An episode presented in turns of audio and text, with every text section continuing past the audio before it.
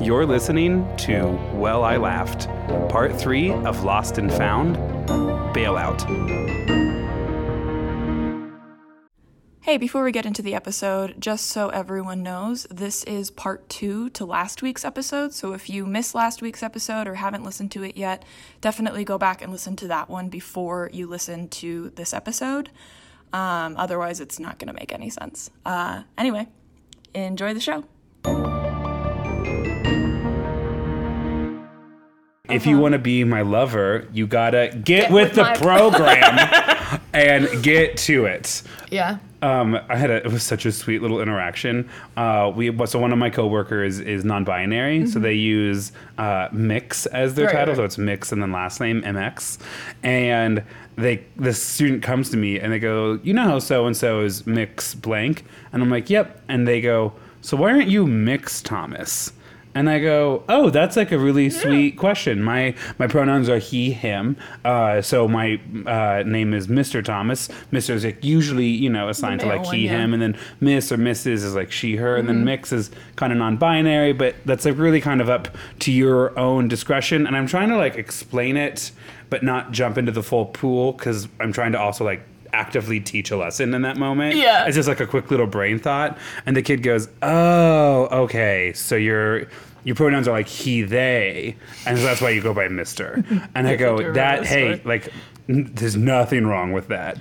Great try. Right, they're Yeah. they're not. I mean, they are, but they're not. Like if, you, if you've heard me as they in a conversation, that's fine. But he, him is generally It's what I go fine, by, yeah. which is which is why it's mis.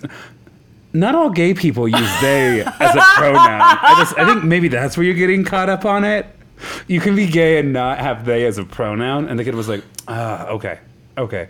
And I don't know if it was an okay as in like, okay, that all kind of comes together, or okay, I've now asked more questions and I'm less still certain confused. than I was before. You know, uh, it was sweet, and I'm glad they feel comfortable enough to talk to me about Yeah. it. Yeah, man. So works sweet. Yeah, works I love great. that. there was I feel like when I was in high school I just did not have a full grasp of like non-binary and all of that cuz there was a person in my world history class, I think, and they had there there was two of them that were really close and I think one of them is trans now Sure. but like was like getting there in high school and then the other one I'm not sure if they really understood the game Okay. Because- As in, like they were figuring themselves out, Uh, yes. or didn't know how to. Okay. I both. Okay. I think. I think at some at one point they made an announcement to the class that they wanted to be referred to as like it, oh, okay. and we were like, and I, I know in my head I was probably being very prejudiced because I was like, huh, what the fuck, right. but looking back on it, I was like, no, that still doesn't make any sense. I mean, I'm not here to question Yeah. anyone's like chosen identity. No. I think that's one I haven't heard a lot I think of. now, or I think I saw them maybe a couple years later, and they were going by they them. So I think they were just like trying to find Settling their way in on there, something, sure. but like it wasn't quite right. And And listen, I think about that a lot. I know you went to high school in like 2022, but even back then, she's so young.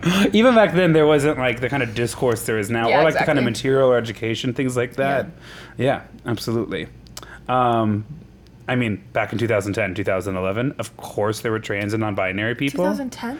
Do you mean We would bolt like, the 10, doors. 10? Yeah, we would bolt the doors shut so the like dinosaurs couldn't get in. AD. Yes, exactly. We watched the stock market crash. um, and of course, there's like trans and non-binary students. They were not out, Out, by yeah. Mm-hmm. any means. At least, not that I was aware of. Not that I was the holder of all knowledge in high school, like I am now. But uh, name an actress, any actress? I had a lot of espresso in the last hour, and I am feeling extra, honestly sharper than I felt all day, which is great because I've already done my day job. That's terrifying. yeah, yeah, yeah, yeah. I kind of We're having espresso martinis, and in case you're before you ask, they are decaf. Grant really had a thought. I was Casey offered to make us espresso martinis, and I was like, "Yes, but decaf for me, please." And Grant said, "Oh, I'll do calf." oh, wait, actually, uh, gosh, uh, It is 7 p.m. I'll go decaf, and then if I need more, I can drink something else later, something like that. Uh, well, I showed up with a red solo cup. Also, it was a green, Green. solo cup. Yeah. And Casey really judged me for it for a second, and I was like, "It's iced coffee." I took Well- this beautiful little nap on my couch because my Christmas tree is up. I need to put mine up. It's three pieces and the lights are already like woven into it. and so I go like stack, stack, stack, plug in, fully lit tree already. That's nice. It's Yeah. it's really nice. I think last year I couldn't find my lights. I think I put it up solely for our dog sitter who was watching the dogs while we were out of town for Christmas. And I was like, I can't find the lights. The to lights make this less depressing Yeah. than it currently is. Yeah. I need to find the lights this year. Maybe Um, I'll buy new ones. Speaking of the holidays, Oh. I am driving home on Friday Mm. to go start Thanksgiving break with my parents. I'm going to be there for a while, longer than I usually am. Um, And we're going to play the game of how long can he stay with his parents? No, the tough thing is I really do enjoy myself there. Mom and dad still work Monday, Tuesday, Wednesday for the Oh, most okay, so you part. still get some time. yeah, hundred. And we still, I still have the old NCAA, PlayStation, PS3 situation. So I just revert back to like a much younger, weirder version of myself. Um, and then there's like you know cocktails and dinner every night. and Oh, you yeah, that is cannot nice. beat that. Yeah. But I'm going home so early so I can get a proper. Saturday of college football remember with that. my dad, Yeah. and we'll be, we're gonna make so many dips, and then we're gonna order. I'm jealous of the dips. I You- keep thinking about the dips. It is the like the food of my people. I know. I started editing last week's episode, uh, like last night, and you mentioned the dips, and I was like, God, I want a good dip. And I went to King Super today to buy stuff for the chili that I'm gonna make later, and I was like, none of these dips look good. No, no, you gotta make it yourself. Yeah. Yeah, I know, but like, I What my wanna. sister will do is she makes this a cheese ball. So it's like a block of cream cheese, maybe a block and a half. I've seen those. Yeah, yeah. But yeah. then you whip in like Worcestershire mm-hmm. and green onions and then dried beef. You've seen that? no. Oh yeah, yeah. So a little bit of dried beef. Not like beef jerky. That's Every time nuts. a new food is described to me from the Midwest, I'm convinced it is not part of the United States. yeah, it's like dried beef, like, it's, but that's cut Yeah. like deli meat, so it's thin. So you kind of slice that up, and then it's green onions, Worcestershire, a little bit of like garlic powder, and you whip it up. Sometimes my sister will put like a little bit of shredded cheese in there like too the to help garlic break it up. yeah. Um, and then it's you know formed into a ball, and you eat it with Triscuits. That does sound good. And you're familiar with what Midwestern sushi is, right? I don't know that I want to know. I kind of need to explain it to you. Okay.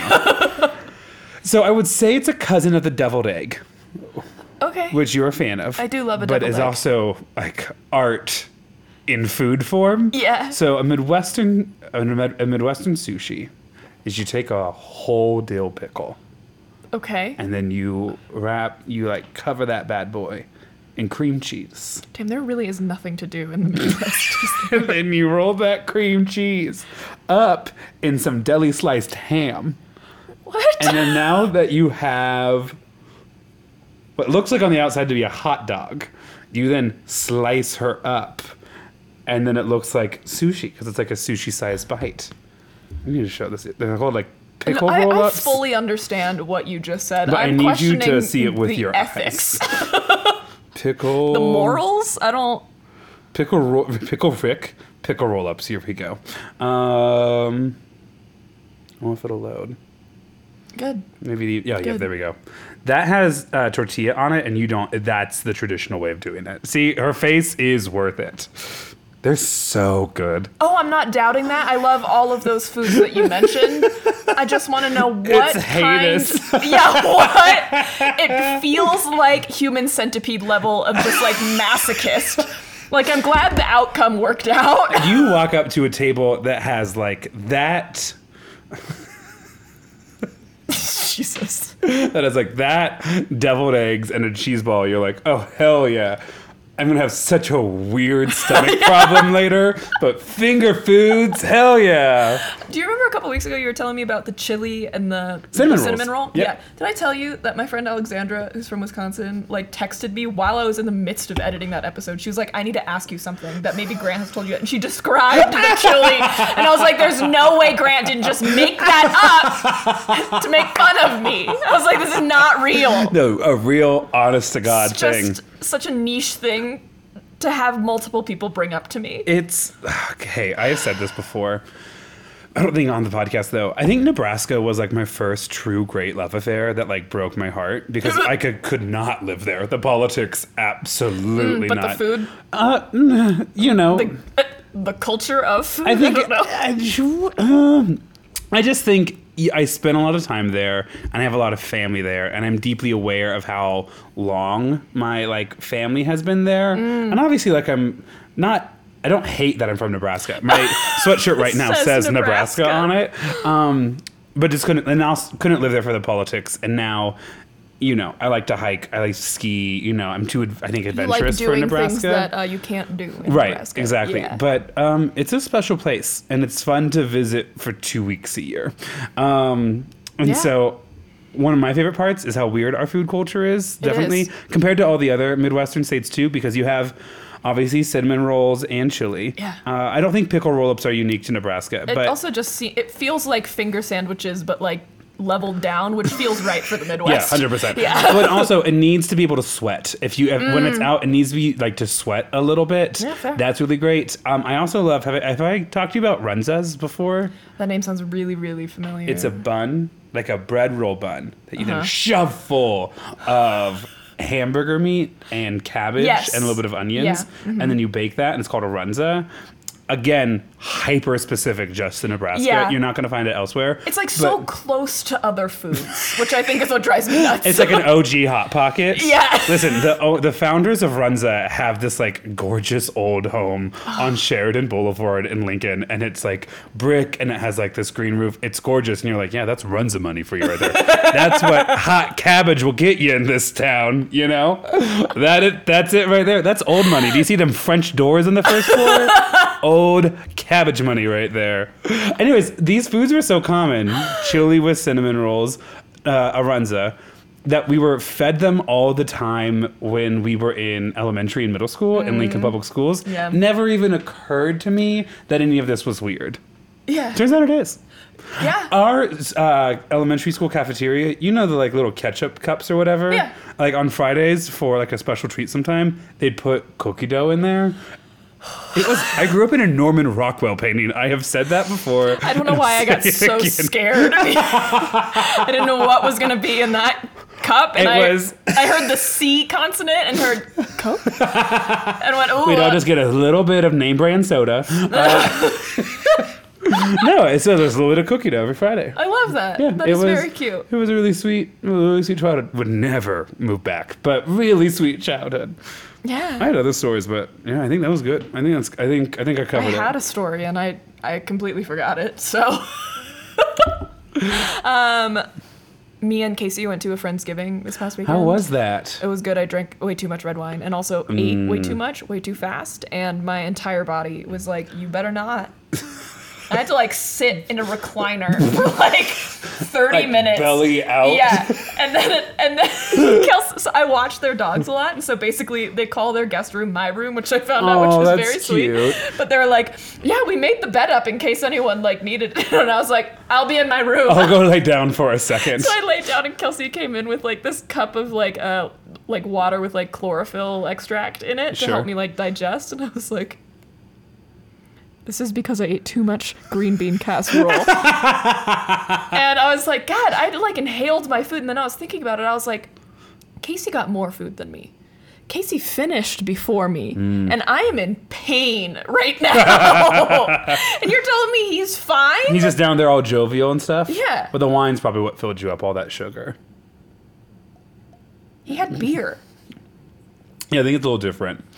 I don't No, know. Maybe I'm just old enough now that I'm like wine. I don't know. What do I have going on tomorrow? Things. Okay, I, have, I can't have wine. Just more straight so gin. much more filling though. I hear that. Okay. I just think the sugar in wine always messes me up more than like the actual fermentation of like a beer or like a liquor, things Mm. Kelsey like that. has, picks really good red wines though. Oh, Like I I, bet it was can't, great. I can't drink red wine usually anymore unless unless Kelsey picks it. Honestly, I don't, I don't know what it is. Uh, I was at Costco and I was like, I'm feeling red wine. What do I buy? And she was like, so you can get this one. This one's like a really good deal if you get it at Costco. And I, I've heard of this this particular winery, but like I don't know if I love it. I don't know if you'll love it. Mm. And you're like, so the red one? And I was like, you seem to get me. And she was like, oh, well, when you're involved, I try to only get a Zinfandel or a cab. And I was like, oh, so you just know me. Have you ever had a Malbec before? Mom? Probably, I don't know. It's I smoky. just know that I love a Zin. Okay. Yeah. Um, back to Thanksgiving dinners for a second, Mm-hmm. because is absolutely like an area of specialty for my family. The Midwest? Have I told you about what our holiday potatoes are? No, all I can think about is that one time, or I've been to your house for Friendsgiving multiple times, but no. But last year there was some very strange dish, and I can't get it out of my head. What was the dish? I don't remember. Okay. I think Lydia brought it. Oh, then yeah, probably. Yeah, not mine. Um, holiday potatoes, at least in the Thomas household, you boil your white potatoes, but you Mm-hmm. also boil like two yams. Peel those, throw the yams in. Okay, so now you have white potatoes and a couple yams. You're gonna mash that up briefly. And now you're gonna take a whole cup of Asiago cheese and you're gonna add that into it, Oh, as well as about what? half a cup of sour cream and like a whole stick of butter. And you're gonna kind of mix all of that together. And you know you are good when you pull it up and it starts to kind of like stretch yeah. like a dough. And then you've added so many dairy products Yeah, that you've say, actually that's a lot of cooled. Oh. down the potatoes. And we need to reheat them in the oven real quick before we can serve them. But uh, they're good. That sounds they're, really They're good. good. Yeah, uh, that's why I'm going home on Friday to go to Thanksgiving. I'm like, let's go. Oh, this was the other story. Um, so Casey and I are going down to Texas for Thanksgiving with his family, but we're not going to like where his family is. Where we rented a house, Hmm. or his family rented a house in uh, like kind of near Corpus Christi Oh, cool. for like the entire family. And Casey has a brother and a sister. The sister has three kids and a husband, and so it's gonna be like a lot of people. We love love. Yeah. so we were we were talking about it and we were like, "Oh man, like we're to we're going to be with family for a real long time Mm. because we don't have the dogs because usually if we're in Breck we can be like, we're taking the dogs for a walk." Right, right, right, Yeah, right. or See you later. yeah, or you know, whatever. Um, we're not to have the dogs, we're not to have a car.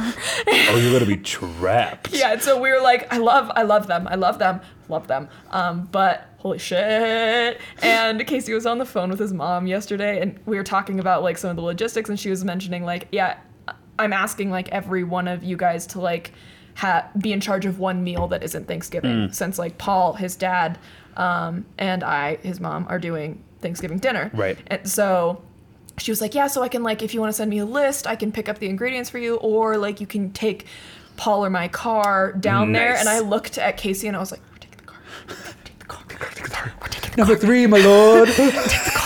We're taking the car.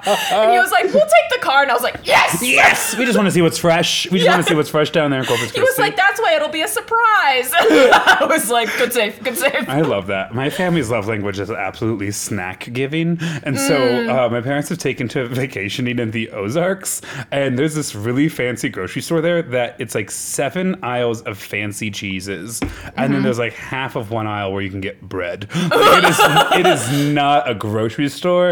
It I is. love that. You're It's a not. Absolutely. It, there's like olives and then like a bunch of meat that you can grill. So it's just a charcuterie board. Yes, As a store. but also like steaks and stuff. It's it's one. It's mostly beer. Actually, as I think about it more, it is a it's like a uh, one stop shop for a lake party. But anyways, Mm. whenever we go down as a family, my parents bring us there, and you know like. Kids, like rich kids in movies, they'd go to a toy store and your parents would be like, grab whatever you want. Mm-hmm. Yeah. That was my parents at this cheesery. They're like, grab whatever sharp cheddar you want, kid. and Grant was like, hell yeah. yes! like shoveling in. Um, yeah, yeah, yeah, yeah. Okay. So Cool. Well, Yeah. shall we get into? nice, cool. I think that was a good amount of Yeah. personal information that Yeah. we gave out. Good. I was like sitting, I was like reading when Grant came in, and I was like, God, I have not talked to anyone today. This is gonna be weird. And then I was like, No, we have like 20 minutes of catching up to do. That's our warm up. That is our warm up. We're athletes. We're warming up our instruments. um, I, as I put, walked up to your door, I was like, God, those 11 minutes when I was asleep were like really peaceful. All right, let's do this. You want to know what I had my little my little menti break over? Why did I feel like you were going to say My Little Pony? That like too. twice. I was like, say it. Yeah. Say it, say it. Did you see this hole in our Oh. ceiling? No, you guys have actually such high ceilings. I never really noticed. what? Uh, yeah, so I ordered a new light fixture because I decided the one that was here, um, it hung like pretty low over the table and didn't provide like any light. Oh, and so yeah. me and my little mentee depressies over here at work were like, there's just not enough light in this house. And so I ordered a new light fixture. It came on Sunday, and so I was like, I should probably make sure I can take that down before I like start on the new one. So I took it down with Casey's help, and then started building the new one. And they gave me one of the wrong parts, and so I had to wait. It's it's gonna come on Wednesday, but now I have I have no light. it's just a hole in our ceiling with wires coming out of it. Who were we talking to who was like, oh, my mom was like really into wallpapering? And like, was it not you? I don't think so. Okay, I was talking to a friend and they're like, oh, my mom was like really into wallpapering. And like every room always had like a different wallpaper. And it was like crazy. Like one time my mom was like, I want to wallpaper the living room. And like the next day she just did it. And I listened to the whole story. And at the end I was like, that's so crazy that your mom hasn't been diagnosed for ADD. like that's nuts. Was this my friend Jess's mom that painted their bedroom? That- No, okay. but I mean, That was very much same Yeah. Mm-hmm. Well, uh, fortunately, here in the studio, we have enough uh, actual lights that we are Yeah, I have go. other lights that I can use to give me some fake vitamin D. Um, but speaking of complicated family dynamics, Patty, Uh, Patty Hearst. Hearst, yeah. So, um, Where, where where did we leave off? Where were we? Yes, we left off after the the fire, the FBI raid shootout. Right. And- where she watches a lot of her friends Yes, die. all of the the rest of the SLA um, are in this shootout with the FBI. If you remember, um, Bill, Emily, and Patty were in this shootout at a sporting goods store, and that kind of led the FBI back to where the original Right. SLA was, and through a game of I don't know, cat and mouse, but um, it took them less than 24 hours. Right. Unlike the San Francisco The Bay police. Area. Yeah, the Bay Area police and the FBI couldn't figure it out, but the LAPD was like, we're on it Right. and they had the SWAT team. There was a big shootout and a fire, and uh, I think it was six members of the SLA died. Yeah, six, and one of which was her lover slash assaulter, right. Willie Wolfe. Right. Um, and meanwhile, while this whole thing is happening, this is like kind of the beginning of broadcast tele- like live television, or one of the first big events that leads to its rise. And so, Emily, or yeah, Bill and Emily Harris, along with Patty Hearst, are in a motel hiding out at Disneyland, uh, and watching this whole tragedy tragedy unfold on live television, which is traumatic. Yes. Yes. So, um, let's get into it. As it recollects all of her notes. Yeah, I was like, I had to like read through them before you showed up because I was like, I, I was really in it when we recorded the first episode. Be proud of me. She was given like a necklace or something From in the last episode, and that was a what? An Olmec monkey, Right. Yes. Okay. Okay. Okay. and she had it around her neck. There was one thing I was supposed to remember. That was did it. You did remember Killing that. it. Wow, look at that. I, I listen. I- for anyone curious, this holiday season. I'm out there. Uh. okay, so the aftermath, and of course, this perspective comes from Bill Harris, mm, mm-hmm. uh, who's interviewed in the docuseries that served as my primary source, and he said that Patty wants to retaliate immediately. The way that it was described is that Bill and Emily kind of had to talk her down of Oh, like whoa. we need to get out, like we need to stay, we need to live to fight another day, Right. and get out of town. And so eventually, I guess they agree. Um, and so May 27th, which is. Hold, please.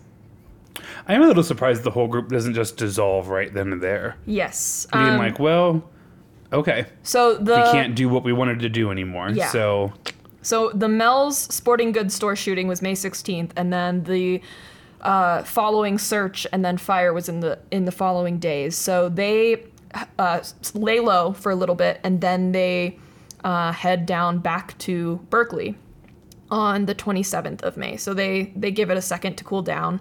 Um, and if you'll remember, Bill was pretty adamant in the docuseries that once that fire occurred, the SLA ceased to exist. Um, and I think that's his like perception interpretation? of Okay. it. Um, a lot of the people from the outside looking in still call it the SLA, um, but he does not. are they Um, still living off of the money they got from the bank robbery? I think so. Wow. Mm-hmm. Okay.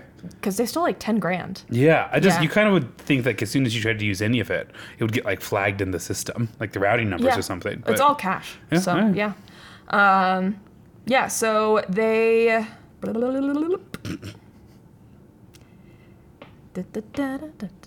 Okay.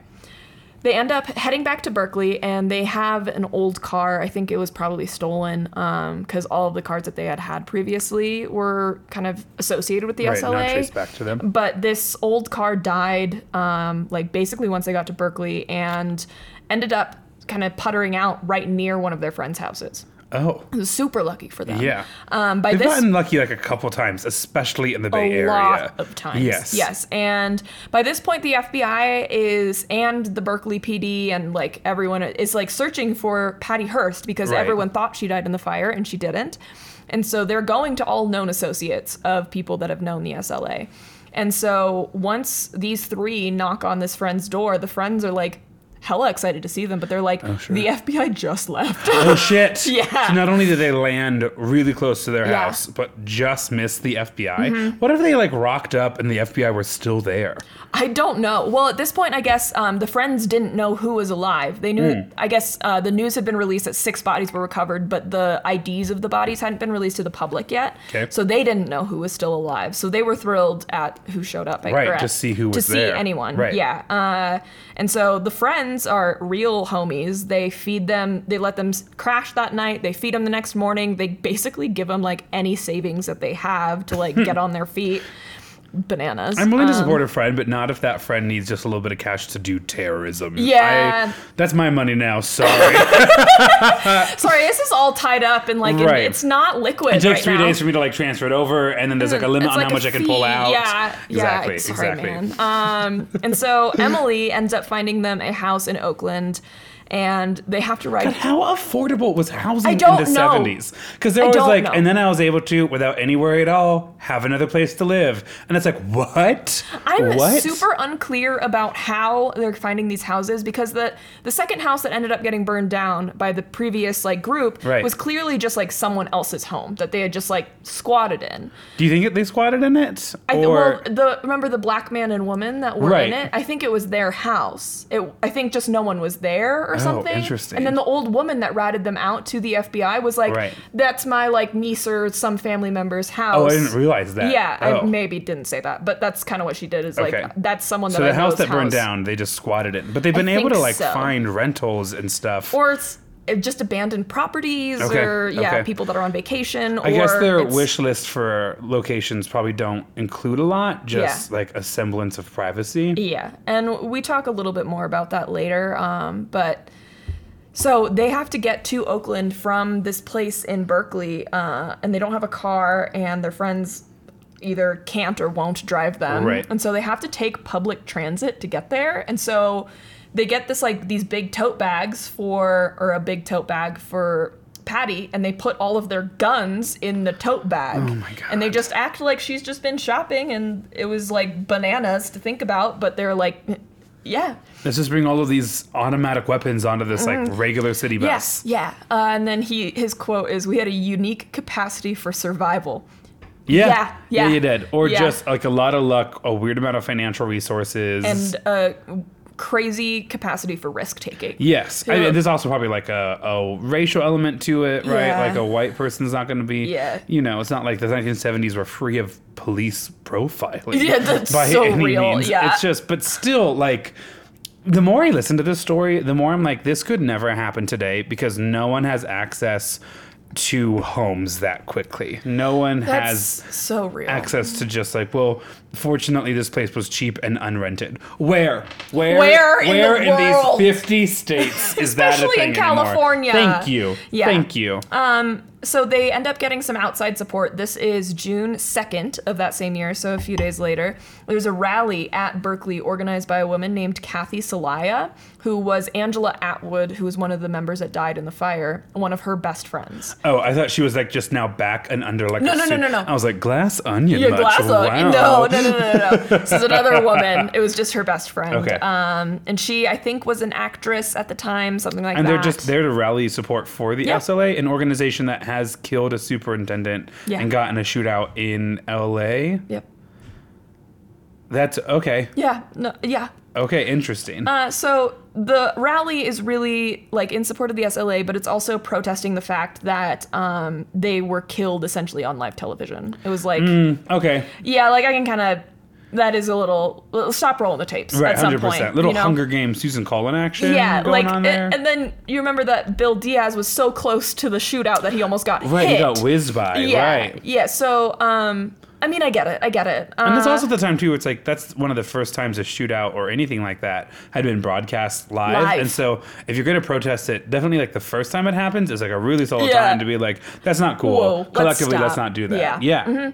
Uh, and they the rally is also to encourage the three remaining people to uh, continue fighting because I'm not sure if the Okay, and then the rally's bad again. yeah yeah uh, so Bill Emily and Patty are like this Kathy lady She gets it. she gets it let's see if she can't help us out Do you think she has savings and or a car? the basic necessities oh my god. uh, so they meet up with her uh, she brings How how do they get a hold of her? I mean, I'm not as this is not like a legitimate question, but I'm like, do you send a letter? Do you call her from a payphone? I actually don't know how communication happened. In I the imagine it's the same way that Bill and Emily and Angela met up with the original SLA, where they had like a friend or they accidentally met someone in the SLA and then were like, "You want to come see meet this?" Oh, Um, yeah, because But friends were so good at introducing other friends to each other back in the day. yeah. I think our group does like a nice job Yeah. of that, but I don't think like it's a lot of groups do. Easy, yeah. No. And so uh, I think what they probably did is they asked their friends in Berkeley. That was like, "That will you will you just let her know Right. that like." not praising the like crime and domestic terrorism, but I am praising the like, well, my circle's your circle, and let's bring our circles Yeah, together. That's cool. That's cool. Yeah, that's a And by that I mean your house is now my house, Your house is my base operations for domestic terrorism. and you love me. Yeah. Uh, and so, uh, Kathy Soliah brings her boyfriend, Jim Kilgore, as well as her sister, Josephine Soliah. And they meet up, talk about like what they kind of need to continue the revolution. And they give them money and, uh, they gave them money and wanted to support despite threat of getting targeted. I don't know what that means, but I'm assuming Mm. They're- they wanted to support despite the threat They're of getting targeted. publicly supporting the SLA, Yes. which, yeah, doesn't sound like it's a popular thing to be doing. Yeah. Yes. Um, at this point, they're all kind of, I think, getting over some of their trauma. Not getting over it, but processing it a bit. Right. And I think the three remaining want to memorialize the ex SLA members, the ones that had perished. And yeah, this is where Bill, who was interviewed in the docuseries, says, quote, the SLA was murdered. And after Mm. the fire, the SLA ceased to exist, according to him. And so they wanted. They just are three random people with a tote just- Mm-hmm. bag of guns, weird amount of connections, and weird money they stole from a bank a year ago. yeah. ago. Yeah. Okay, cool, Yeah. cool, cool. Totally normal American success story. Amazing. And so they wanted to send one last communique to memorialize them. And this is, in truth, the last communique. They don't Oh. send anymore after this. And they decide, I don't know if they decide or if Patty's like, I'm doing it, but Patty does it. And I'm going to replay for you the original communique, the one where she is, uh, has just been kidnapped. And then we're going to uh, play it in comparison to this one where she's uh, So which one are we hearing first? Like one of the first ones the where she's original one. kidnapped? Yes. Um, okay. Okay. Where she's like, I'm alive. Yes. Mom, Dad, I'm okay. Um, I I had a few scrapes and stuff, but um, they've washed them up and they're getting okay. And I've caught a cold, but they're giving me pills for it, and so uh, I'm not being starved or beaten or So anyway, there's that. Okay, so that was the first one. That was the first one, and then this is the. the final Based on one. the information contained with our Sorry, I need to remember what timestamp it is. She's so much better at taking notes than I am. yeah, until you get halfway through a story and then stop, and now it's now it's confusing. Okay, fifty-seven.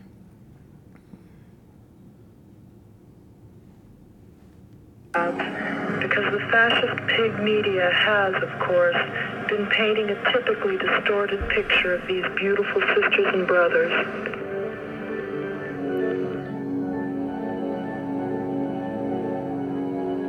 Cinque love the people with tenderness and respect. He helped me see that it's not how long we live that's important, it's how we live. Gelina was beautiful. She exploded with I need to find. That line, it's not how long we live, but how good we live. Like, okay, live, laugh, love, mom. It's so Like, I know at this time it is domestic terrorist Patty Hearst Yeah. speaking, um, memorializing her friends who were in a shootout with the FBI.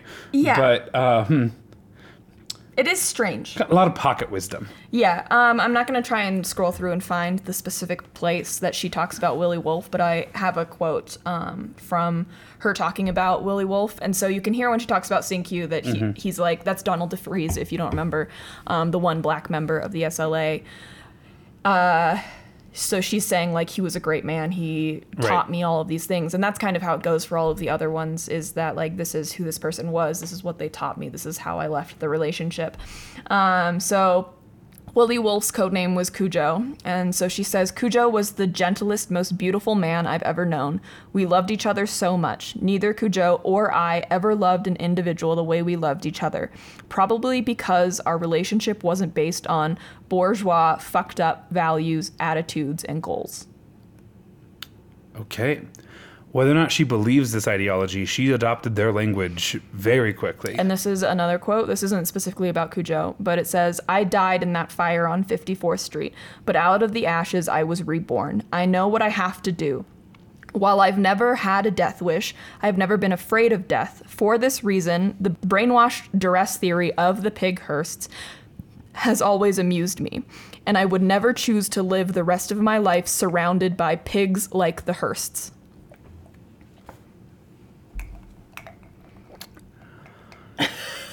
it's just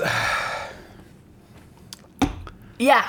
there's an element to me, and I don't know. I don't know if this is. I don't know if this is appropriate. I'm not trying to intentionally be like salacious here. Mm-hmm. Yeah. But it just sounds like a young person who's experiencing big thoughts as their like view of the world comes together and it's like everything is bad before one thing is good you know Yeah. and it just feels and that's like a crucial stage of like the brain development right i mean your frontal cortex isn't even all there until you're what like 26 27 Yeah. 28 And you also have to remember the state of mind that she was in right before she Yeah. was kidnapped. She was like, she claims later that she was depressed. She was like unhappy because theoretically her parents weren't happy with her moving in with her fiance. Sure. And so now she's like, well, yeah, society is out to get me. right right right right And so, like, yeah. She's had a lot, a lot of big life events happen to her when she was 19. Mm-hmm. And as a person who didn't and won't experience something like that, I mean, the series of events that she experienced, I obviously am not positioned to like accurately assess her Yeah. decisions, but part of me is just like, it feels, I don't know, like a, a young person who's lost and are trying to figure out where they Yeah. are. And And I it- think I would feel differently too if the answer that this young person hadn't come to was violence. Literally violence. She joined an organization that assassinated a superintendent over a um, policy decision. Yeah, and then like threatened violence on A bunch of other yeah, people. a bunch of other people. Committed a bank robbery and terrified a bunch of people there too. You know, like Mm-hmm. Yeah. there's absolutely something And beautiful. shot out like a completely innocent group of individuals at a sporting goods store. Right. Like, exactly. There's, I mean, so, it's something beautiful about like self-discovery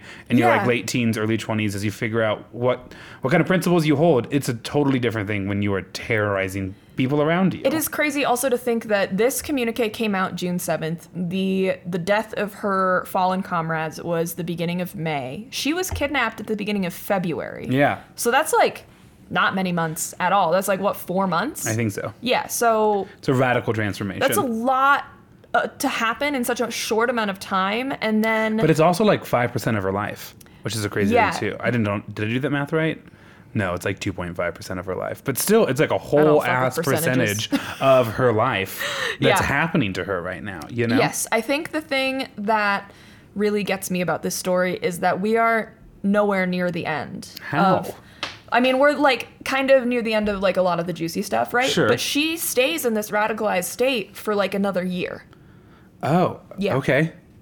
I'm curious too. How does someone walk back from a ledge like that? How I- does someone say that question. about her parents? How does she declare that as like her point of view and her like understanding of the world?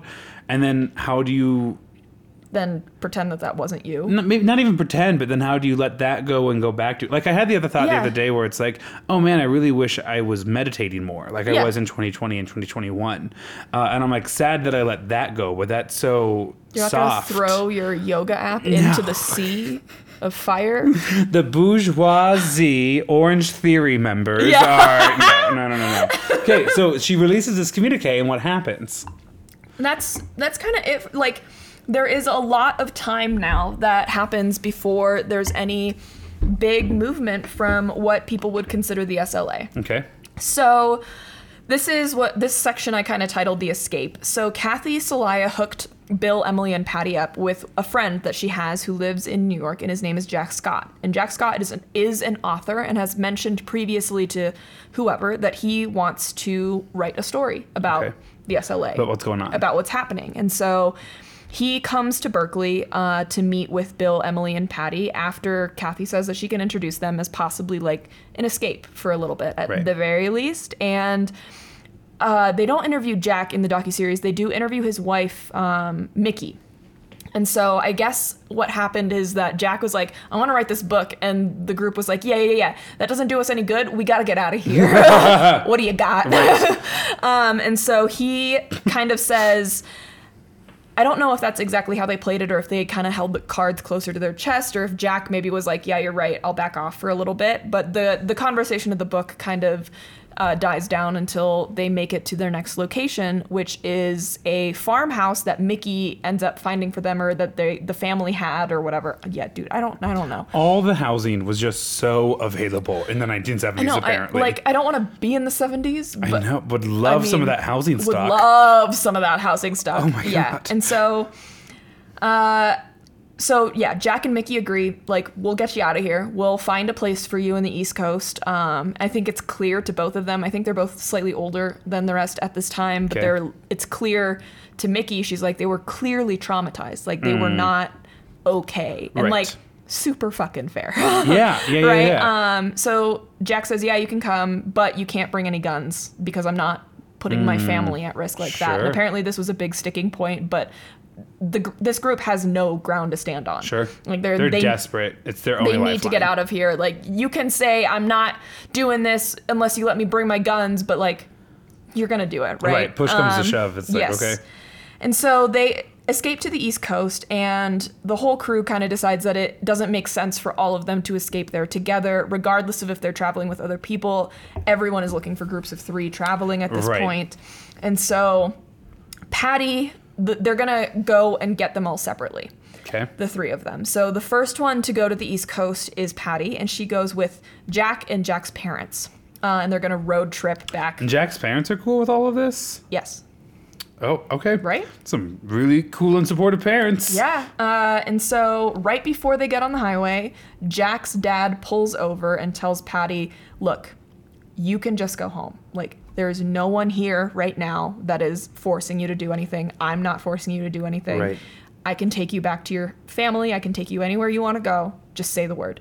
And Patty looks him dead in the face and says, "Get back on the fucking road and start driving." Oh, so super gracious. super gracious, Super gracious. super chill. Okay. Yeah, definitely traumatized. Uh, yeah, Yeah. yeah, but like she's very much like, no, I'm not fucking interested in not being a part of this. Like I'm in right, this now. right, right, right, right. Yeah. So and then after uh, Patty gets to the East Coast, she's kind of under the care of Jack's wife Mickey, and so Mickey has some tales about what it was like, kind of taking care of Patty in this time. And Jack goes back and gets Bill. And then one of their other friends goes back to get Emily. And they stay at a rented farmhouse near Scranton, Pennsylvania. And basically, this entire time was them like going through therapy together, I guess. Yeah. Uh, they have a lot of room to like roam and walk freely and, And like think and talk and cook meals together. And um, at this point, Jack also helps another person. Her name is Wendy Yoshimura escape the Bay Area. She was the girlfriend of a bomber. Okay. Yeah. Crazy time in California. Yeah, so she's also on the run because she's technically an accomplice. Right. And so Jack's like, I already got these guys up here. yeah, like, yeah, just yeah. come on There's down. a great place in Scranton, Pennsylvania for Yeah. just this type of person. Yes, and um, the San Francisco PD. Meredith from The Office. Creed from The Office. if I can't scuba, what's this all been about? Committed some war crimes in Vietnam. Last year, not during the war. I love Creed Brad. It's a well-timed much. joke, not laughing at war No, no, crimes. no, no, no. Make The- that clear. yeah. So the San Francisco PD has no idea where Wendy is, but they're on the hunt for her. And they eventually do get a lead um, out of New Jersey that Wendy Yoshimura might have ended up somewhere on the East Coast, and that's kind of Oh. where that lead dies for a little bit. But so now we're at this farmhouse. Jack is trying to pressure them to write the book. Mickey says it's never about the money. For him, he wants the importance of getting their story out there, but Right. Jack does use the money as a way to try and convince Bill, Emily, and Patty to do it. Okay. Because they need money. Um, so Patty records a bunch of tapes and does a bunch of writings as a self proclaimed revolutionary. These are some quotes from those writings and tapes. Uh, quote, as a woman, our primary focus was on becoming strong female gorillas. Gorillas as in surprise attack, not gorillas as in the apes. Which is apparently something we have had to clarify for the last couple episodes. when I was at, when I was at the Friendsgiving, uh, Kelsey's husband was like, "Thank you for asking about if it was an actual gorilla." How the fuck are people thinking the British were training apes or primates to drop into Berlin? That I doesn't don't make know, but you just any said gor- there was no context. I don't know. I've been talking about soldiers for like an entire hour. I'm glad that it's a fun little bit that we have. I thought I was clear. And I thought I was clear when I said gorilla theater, and you also thought it was apes, so you can fuck right off. But like ape theater, that's kind of funny. Apes attacking people in silence. in the Gorillas night. attacking Adolf Hitler is actually a really it's funny really fucking funny. to come up with. That is fair. Okay, so here's another quote. We fully realize we cannot win a revolutionary war without armed struggle. Which, like, yes, but no. You know, like, okay. Uh, in the end, Bill didn't like what they created. I don't know if Bill's alone in that thought or if they all kind of agree with that, but he said it, it sounded kind of hokey. when Probably you see it all laid out in front of you, you're like, oh, this is embarrassing. that might be your red flag to stop. Okay. Uh, uh, like, out of all of the red flags that have happened. if I can interrupt for the Yeah. hundredth time on this page alone, uh, the fact that we have people listening that aren't just Casey and my mom is like such a is huge win. But also, when we first published, I looked at you and I said, "Hey, if no one listens, no one's gonna know but us." You know? Yeah, that like we true. can put all these ideas and thoughts and in words here. out there. That's, and I think, what Patty did. Yeah, hundred percent. Yeah. Patty's like, everyone's gonna want to hear this, and then they look and they're like, eh. And when I see that, I just delete it from the episode. um, so they end up destroying the tapes, and they never give Jack the manuscript, which kind of Okay. pisses him off at yeah, this point. for all the Um, shit he done. yeah. I would be like, 911, hello, America's Most Wanted. I have a lead for you. Here's the thing. Uh, so Jack ends up getting mad, and the tensions rise until the group ends up deciding on leaving, along Okay. with Wendy. Wendy's like part of the crew now. Apparently, Sure. she gets along really well with Patty specifically. Interesting. Yeah, so um, Jack is like, I'm not fucking helping you get back to California Right. now. Uh, but he does. I've done three cross country trips to yeah, get you the here. weird part, and I'm not sure what the background is on this. They don't really go into it, and Bill doesn't mention it. I don't know if there's a reason for that. But Jack kind of says, like, I'm not helping any of you get anywhere, but I will help Patty get as far as Las Vegas. what? I know, I know. I'm not helping anyone get anywhere, but the one who gave me the most material before it got destroyed, I'll drive her across the country. Only part of the way, though. Like, 90% only, of the way. only 90%. Only until I'm in Western time zone, Yeah. then I don't want to do then it. Then I don't want to do time it. zone. Yeah, like, yes. what the fuck? It was such a weird Like hair to, like, Yeah. cut, like, what is it? Split. Hair split. to split. Yeah. Yes, there. Um, apparently there was another like almost catastrophe here where they're driving back um, or they're driving to Las Vegas and they get pulled over for speeding and Patty's disguised as like a pregnant woman as like Jack's pregnant wife. Uh, Jack gets out of the car, which white white privilege immediately. Right. Um, Jack gets out of the car and starts talking with the state trooper about a recent football game, and uh, the state trooper never even sees Patty. I have Gives actually them a warning. I have gotten out of a speeding ticket By talking about football. By talking about Nebraska football, yeah, hundred percent. I have. We were driving All back right. from uh, the Purdue game in Indiana, Yeah. and when we crossed the border going too fast, uh, we get pulled over by a sheriff and comes to the window, and all four of us in the car are like wearing our Nebraska shirt, and he asks us how the game was, what the stadium was like, and how the opposing fans were, and then we were like, yeah, you know, blah, blah, good, good, good, and yeah, we're, we were going fast. We're just we have class tomorrow, and we're still Yeah. trying to like get home, and he was like. Y'all be safe out there. Drive a little bit slower, and just like let us go. Didn't give us a single piece of paper. That's so nice. Nebraska has some things going for it. If you are a white I was man who can process dairy, That's so real. Um, when I was, I don't know if I've told you the story. When I was in at Mines in Golden one night, I was driving home super late, uh, and I got pulled over, and I was like, oh what did I do? Like, I, I don't think I was speeding. It turned out like my headlights weren't on, hmm. and so it was fine. But there was like two cops, and so obviously one of them was doing like the check just to make sure that I don't have any like contraband in the car. and I was wearing really tight pants that day. Hot. And so I was sitting in the car, and as I was like driving home, I'd unbuttoned my pants. the, the guy was like, he was like trying to like assess if I was drunk. I wasn't, but he was like, "Do you always drive like this?" And I was like, "Oh no!" I was just like really uncomfortable, and he was like, like kind of like laughed and was like, "Okay, just be safe next time. Turn your headlights off." I was like, "This is." More humiliating than getting a ticket. I let think. me let me reassure you, Mm-hmm. you Maya, and about eighty-two percent of our listeners who are my age or younger. Um, when we were in California for wine vacation this summer, Mm-hmm. I'm not going to say any names because you've heard almost all of them on the podcast by now, and this is a somewhat embarrassing story. But when me and several friends were in wine country this summer, we had a beautiful day perfect day, really. And we get dinner, and then we all essentially waddle to the car. Yeah, and because we're do. all thirty plus, we all agree that as we get in, we're gonna unbutton our pants collectively, and like everyone kind of like leans. Yeah, you gotta do at the same Yeah. time, and um, have just such a pleasant drive home that we all forgot our pants are unbuttoned by the time we get back to the Airbnb. so comfortable though. Oh my gosh, so, That's friendship. Just so much wine and sugar, and then so much great and amazing food. no and hundred percent. Yeah. We had a sober driver. I want to make sure that's clear too. Enjoy wine country, but always enjoy it responsibly. With had a sober driver, Yeah, yeah, Um, who I think also unbuttoned his pants because he ate a lot at dinner. But I mean, I would too. yeah, it was a fan, and it was a moment too where it was like, wow, we our lives are stable enough to vacation in a place like this, and this friend group is stable enough Where we for can us to all unbutton our pants. pants. around each other. Yes. I love that. Um, yeah, so Jack and Patty got pulled over. They end up not getting a ticket. Jack drops her Oh, off. right, Patty Hearst. Yes, in Las Vegas. and so she's kind of like chilling at a motel there. Sure. Uh, Jim Kilgore, who is Kathy Soliah's boyfriend, ends up coming to pick her up um, after she's been in Vegas for two days. Again, alone. Like, if I'm not trying to make the point that she like never had the opportunity to escape, but I am making the point that she did have the opportunity to escape, and whatever mental game is happening with her, Whatever calculation she's making. yeah, it's the escape is not on her radar. Gotcha.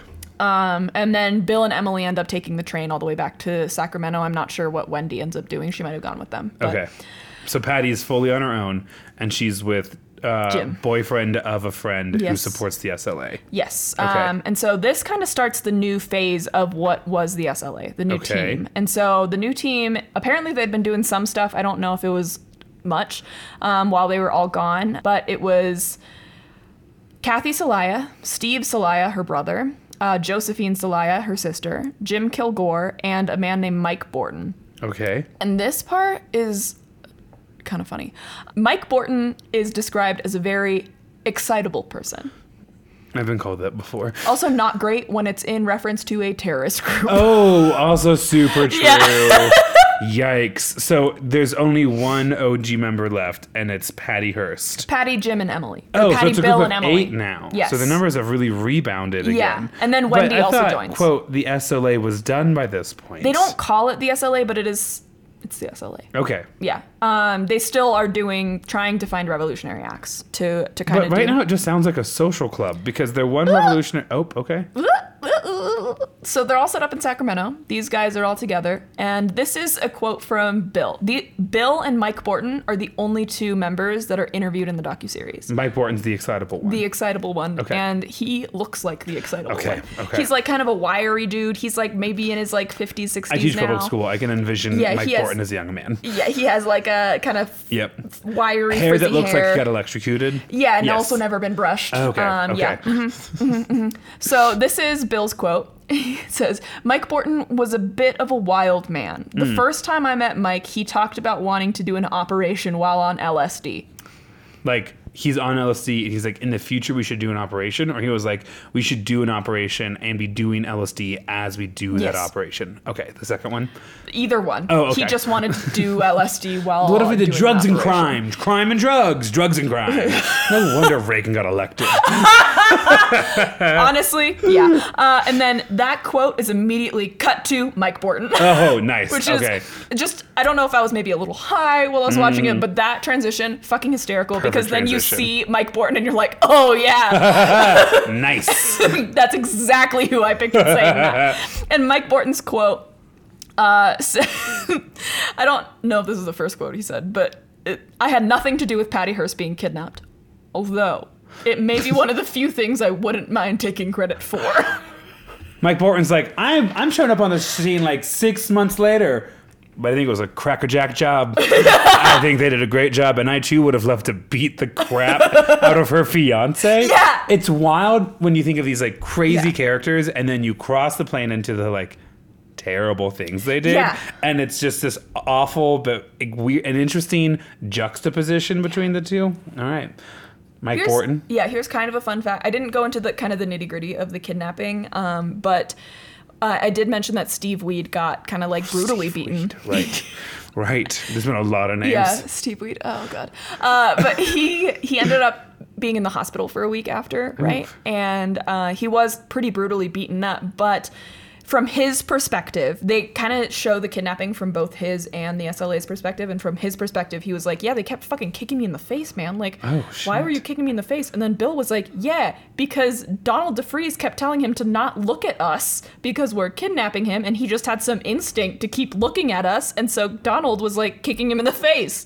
Because he kept looking. And so it's like this very strange dichotomy of like, don't kick him in the face, but also like, it's crazy that Steve didn't even process that or recognize that because he was so like panic Sure, ridden of that he doesn't remember Also, don't justify. Well, of course we had to kick him in the Yeah. face. That's a dirtbag. That is a dirtbag thing to say, but it is like very interesting. There is a whole other thing where Steve remembers um, trying to run out of the apartment to get help, Mm. and Bill remembers that by the time he had been knocked out at some point um, because he had he tried to run, he got knocked out, he was on the ground. By the time he came to and actually ran out of the apartment, the SLA was gone, along with Patty. Oh, shit. Which is like sad and terrifying. and terrifying that like your your memory of events in those kinds of situations it's can be that blurred far off. and just yeah. your brain is absolutely trying to defend itself. Yeah, which is nuts. But isn't Whoa. And then Mike Bortin's like, "I'll, I did that. I wish I was there. I wish I was there." Ooh, what a complicated man. And yes, kind of a bandwagon guy, if I can be completely honest. a bandwagon guy, and I, I like him at the beginning, and I like him less and less as I see more of what Hmm. He has to say. Okay, Yeah. okay. Um, this is oh, so the new members don't necessarily agree with the previous group's methodology, um, but they kind of agree to hiding them because this new group is associated with the SLA, but not like really, and so they're like, yeah, we'll we'll hide you. I think they're doing like. Um, I think two of them are maybe house painters, and so they're making money, not Okay. just robbing banks. Okay. Um, not a lot of money, but some A money. steady form of income. In Yeah, because way. Mike recalls that um, Bill, Emily, and Patty were quote being hunted like animals. Right. Because I mean that's probably true. Uh, Right. yeah. So, and at this point, need I remind you? So when we meet Patty, she is engaged to Steve Weed. Right. She then gets kidnapped and develops a relationship with Willie Wolfe. Right. Willie Wolfe dies. She ends up going to the East Coast and comes back, and immediately develops a relationship with Steve Soliah. The brother of one of the supporters. Okay. So we're seeing a bit of a Some really trend. intense relationships very quickly. very quickly. Because she moves in originally with Steve Weed after like less than a year of dating, Yeah. right? Yeah, uh, yeah, like Maybe a a couple year? years. Maybe, Okay. yeah. I think they started dating when she was 16. They moved in when they, she was 18. yeah. Forgot that she was a student She when she first started to date her future Very young. fiance. Yes. Okay, that's like are my bones kind of start to hurt when you start just like relive this like bio, this resume, because I'm like that's so much life to live. That's so much in, like, life to three live. years. Yeah. This isn't even three years. We're still in 1974. sure, but I, w- I was starting Yeah. at 16. Oh but yeah, yes, yes, yeah, yeah. Um, and so her and Steve Soliah develop a relationship, and Steve, out of all of the people that were kind of in this new group, was arguably the least radical of Okay. all of them. Like he was around, and he was like he was liberal and open minded, but also like low key. He was like, yeah, I agree, but I'm also not gonna like Right. bomb anyone. I think the system should be changed, and I don't want to commit murder to do it. Yeah, but I'll hang out. Sure. Uh, and so her and Steve Soliah end up living together for a while. And uh, yeah, at one point, the new group ends up meeting with a lawyer to discuss how to get these the new or the old group of people to Cuba to like really escape being hunted. Oh, okay. And at some point, Patty, it's a lawyer would know how to do that. I don't know, Okay. dude. I don't know. Okay. I know a couple lawyers. About half of them, I think, could get themselves to Cuba. I don't know. I have a, some lawyer friends. I trust them implicitly. I don't Hmm. know that they would be like, yeah, this is how you get to Cuba. Miami Yeah. Dade Regional Airport, Key West, and then boat. Okay, so Grant is the one you need to find. My history education degree has endowed me with like a love and internalization of maps. I'm thinking that they were probably asking like, how do we hide their identities? Sure. I think. Also a great question. Anyway, but they're at. I don't know. I don't think they're at Patty's house, but they're somewhere where Patty is, and it's not clear if she's a member of the meeting or she's just in the house. But Okay. at some point, she's just like, "I'll see you guys later. I'm running to the store," and the lawyer is like in disbelief because he's like, "I thought she was brainwashed." Like, Oh, like I thought you were kind of keeping her here, but like I to kind of keep an eye yeah, on her. Yeah, like, and because everyone and in so the group, she's like, "You want anything? You want anything?" Right, "You right lawyer back." friend, you want pizza?" I'm, I'm gonna get a 12 pack. Is that one, is that okay? With, is that about two for everybody? and the lawyer was like, "Okay." Oh right. Yeah. Um Okay. And so Mike remembers Patty saying something like, quote, I just wish oh, so at this point, they're all kind of like they're all radicalized. They're making various plans, but they're all kind of small and really what's happening is they're all bonding at this point. And Aw. so oh, so cute. And so Mike remembers at some point hanging out with Patty, um, she said, quote, I just wish someone would sma- snatch me again and take me to New York. Like, get me out of this shit. She's Yeah. in constant turmoil yeah. Yeah. because she was just turmoil. on the East Coast. She was just there, and it seems like she. It, this that quote really makes me feel like she realized that once she'd been kidnapped, she didn't have to take a ton of accountability for what was happening, and so now she's like, I don't want to have to deal with this anymore. I Mm. Right. wish someone else would kidnap me and take me somewhere Right, else. Right, right, right, right. And that's kind of what that. And also, that's Mike's Oh. remembrance of the quote, so it could be a little misworded Different. or whatever, but that's how that kind of feels. Um, December. So now we're December twelfth. We're like much later in the year. but we're not even up to a year anniversary. No. Okay. Uh, Catherine Hearst, Patty's mother, releases like this creepy ass like Christmas message to Patty. oh. And I don't want to say it's creepy, but it's fucking creepy. She looks so robotic and weird, and I don't know if it's the 70s, but if you want to listen to it, I don't know where you can find it because truthfully, I heard it once and I said, mm, no. Never again. Um, and so she, the worst part for me is that she's staring, she's like posed, you know, kind of like sitting, Course, looking directly into the camera, like Christmas is almost upon us again. Oh, And the way that she says again really just like, it is my pleasure to address the Commonwealth as your that's queen. That's really what it felt like. Yeah, on us again. What's so funny is I taught the the kids the word provincial today Beauty and the Beast? and undulate, but mainly Oh. provincial.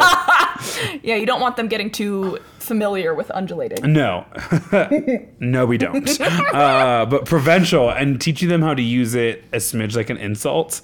Um, Yeah. Yeah, absolutely. Yeah. Um, my next statement just says weird as shit, and then I left that whole topic to itself. Do you know what's really provincial? What? Nebraska. This town like always. Exactly. I love how you only know the word provincial through a song from Beauty and the Beast. Yeah, does that surprise you? No, not Yeah, at all. exactly, I'm the one with the Yeah. humanities major. not at all. I want you guys to know that um, I went to karaoke with Danny and Tyler on Thursday, to which Grant said that he couldn't come. And then at 8.04, our reservation for karaoke was started at 8. Uh, Grant said, how was karaoke? In the past tense, how was it? And we were like, oh, we just got here.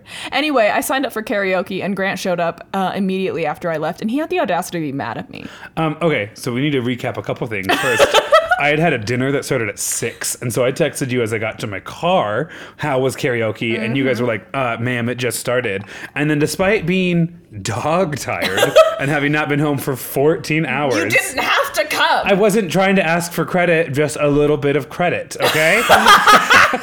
I instead drove 10 minutes downtown and then walked in in my absolutely elegant pea coat and I was like, hey, how's it going? And I had just missed you singing Chiquitita. Nope. Yeah. Nope. Was it Don't Does Your Mother Know? Yeah. You know that's a duet. you know that's a duet. You weren't there and I didn't know that you were coming. So I don't know what you want And that's what I get for trying to surprise them for a thing I told them a week ago I couldn't go to. And then I told you I couldn't go. And then so you guys how am I supposed to be like, I can't do that song because Grant might come? Yes, correct. Just like that. Just like that. Perfect. You had the words. I didn't even script it out for you. Does your mother know? Mm. You're so hot. Singing podcast. so anyway, so like we hang out for a little bit, and then Tyler's like, "I'm three people away," and then Danny's four people away, and I'd been there for 40 minutes, which was 50 minutes longer than I thought I was going to be out, and I was like, "Uh, that." I'm not saying. I'm sorry. I'm sure it's gonna be great, but I'm not. I'm not gonna say have fun and then I'm out because you stay for the song and then you stay for the other person's song and then you stay for like the debrief and there's a certain amount of peer pressure for you now also having to do one. Oh, and so you would have like, gotten off so easy. Before Danny went on, the lady was like, and the list is closed. oh, nice. Yeah, and then Danny came off stage and we walked immediately out. So I think part of that was me getting all of my stuff. I like that. You like Danny comes off stage and you're holding your purse. And I'm like, yes, we're leaving now. Yes. Like when the dogs want to go to bed and we're Yeah. still recording and they just like stare at Like- the stairs. Exactly. yeah, yeah. Uh, anyway, where were we? She wants to run away from it all. She wants to run away from it all, but not have accountability. That's right. Um, I mean, I cannot fault her for that. no, I mean same. I babe. listen. Same. I'm If I could sign up for the witness protection program, would. in January slash maybe early February. I mean that as like a joke, not like I want the trauma of being Mm-hmm. in the witness protection program. Anyway. I always know I'm kind of going through it when I'm like, what if I ran away to White Sands for the weekend? What if I got in my car right after work and drove eight hours to southern New Mexico? In the grips of a mental health But crisis. sometimes it really does cure it. It did in 2020. Yeah, I I mean, mean, that's for fair. like a week, but you know, like band aids, short-lived. band aids. But it was nice, nice, nice little bump of serotonin. And there's like caves down there and stuff. Oh, and a hot springs. Oh my god. So Patty Hearst is trying to get to New York and out of her situation now. Yes. she's officially trying to exit the program. And now we're gonna kind of split. Uh, we're gonna go back to the perspective of the people that are trying to track these people down Okay, for just a second. Before this group had left the farmhouse, apparently it was like they've left so many places at this point. It's just part of their like I don't know process to kind of spray everything down with like Clorox and like just make sure there's no fingerprints on anything. They like clean house. Like there's no trace left of them. Sure. No fingerprints that can be found of anything. Um, however, Wendy's fingerprints have been found at the farmhouse in Pennsylvania. okay, We still don't know at this point how the police know that they were at that farmhouse. sure. Uh, info had been sent to the police from Walter Scott, who is Jack Scott's, quote, very troubled brother. Okay, He was drunk and went to the FBI. is Jack the one that wants to write the book? Okay, we've gotten a lot of names. So the one who wants to write the book, Jack. who sets them up in the farmhouse, has a troubled brother. Yes, Walter. Okay. He wa he had some alcohol issues, I guess, and so he was drunk. Went to the FBI and said, "Patty's been in this farmhouse." Okay. So they check it. There is no fingerprints in the entire house. Every surface has been cleaned. However, and this is, I'm going to tell you what they find, and then I'm going to tell you Bill's recollection of how that happened. Um, and I, I do believe kind of what happened. Uh, when or the FBI found Wendy's fingerprints on a newspaper that was underneath and inside of a mattress. Why would you put it there? Here's the thing. This is what Bill remembers of how he thinks the the newspaper got there. Uh, there's a spider in Wendy's bedroom. She flips the fuck out, calls everyone into her room to try and kill the spider. She's like tearing sheets off of her bed, everything. They can't find the spider anywhere. And so she, they lift up her mattress, and there's a hole in the bottom of her mattress. And so their only conclusion is that the spider has gone into the hole. So she stuffs the, that hole with newspapers Wild. And that is how they And find. they search the entire house and they find that. that's the only thing that they find with evidence. Have you seen this TikTok challenge? And Mm. it's like you were given a paperclip and 30 minutes. And in 30 minutes, the FBI is going to come and tear your house apart trying to find the paperclip. Where do you hide it? Oh, New little fun daytime thought just dropped from Maya. She looks like legitimately happy right now, which I didn't think was possible during the winter. But I do love little puzzles. I know you do. uh, a really common answer on TikTok right now is heat up a candle, put it in the wax, cool off the candle. oh, There's been a couple other suggestions too. that would be pretty good. Yeah. I have a lot of little thoughts. I can't tell those to here though. My first thought, this might not be a good one, is to rearrange the knives in your little knife thing because they're all kind of sized for the correct knife, right? Right. So if you si- if you put the wrong one in the wrong hole, you'll end up with enough space for a little paperclip. Sure, but wouldn't that be odd and draw the FBI's attention to it? How? It's not gonna make the knife stick out weird. You know what I'm doing? Hmm. I am folding it out so it's flat Mm. and then putting it into the base stem of some cut flowers. That's pretty good. Thank you, right? That is pretty good. Mm. Also from the internet. I cannot take full credit. But for a second, Maya was proud of me and I could I see it on her of you. face. Thank you. I might take it and wrap it around like one of my like pictures that has a wire to hang it. Mm. Cause I could just be there, man. I have a lot of thoughts. Okay, anyway, we'll come back to that They later. find her Yes. fingerprints on some of the newspaper. Yes, and this ties. They knew that Wendy was like kind of missing, maybe on the East Coast. Okay. They did not know that Wendy had been associated with Patty. So this is the tie that ties Wendy now to Patty. Okay. Because the brother had been like, Patty's at this farmhouse. Wendy's fingerprints are at the farmhouse.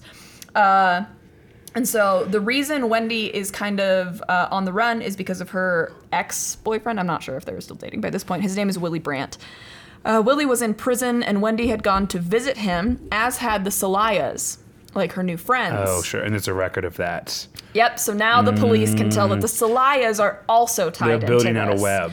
Yep. And the Soliahs, if you if you remember, still have jobs. Right. Like outside. And some of them were kind of popular on Berkeley for being really vocal supporters of the SLA. yep. Like, not at all DL supporters of them. Yep. Okay. Um, so at this point, uh, Jack and Mickey Scott. So Jack is the one with, that wanted the book. Mickey is uh, his wife. Uh, are now known to have helped these these people, and so. But they go public and say we're not helping the FBI track them down. Like we helped them kind of get over their trauma. We sure we harbored them for a little bit. We're not doing anything past that. Sure. Uh, and so others that were now associated with these people were doing the same thing, coming out saying like, "Yeah, fuck no, we're not helping you." Right. Um, because they do have kind of the public support at this point because the the public is so radicalized, especially in California. And so David Weir, Who's we? Sorry, who's we in that statement? The SLA or law enforcement?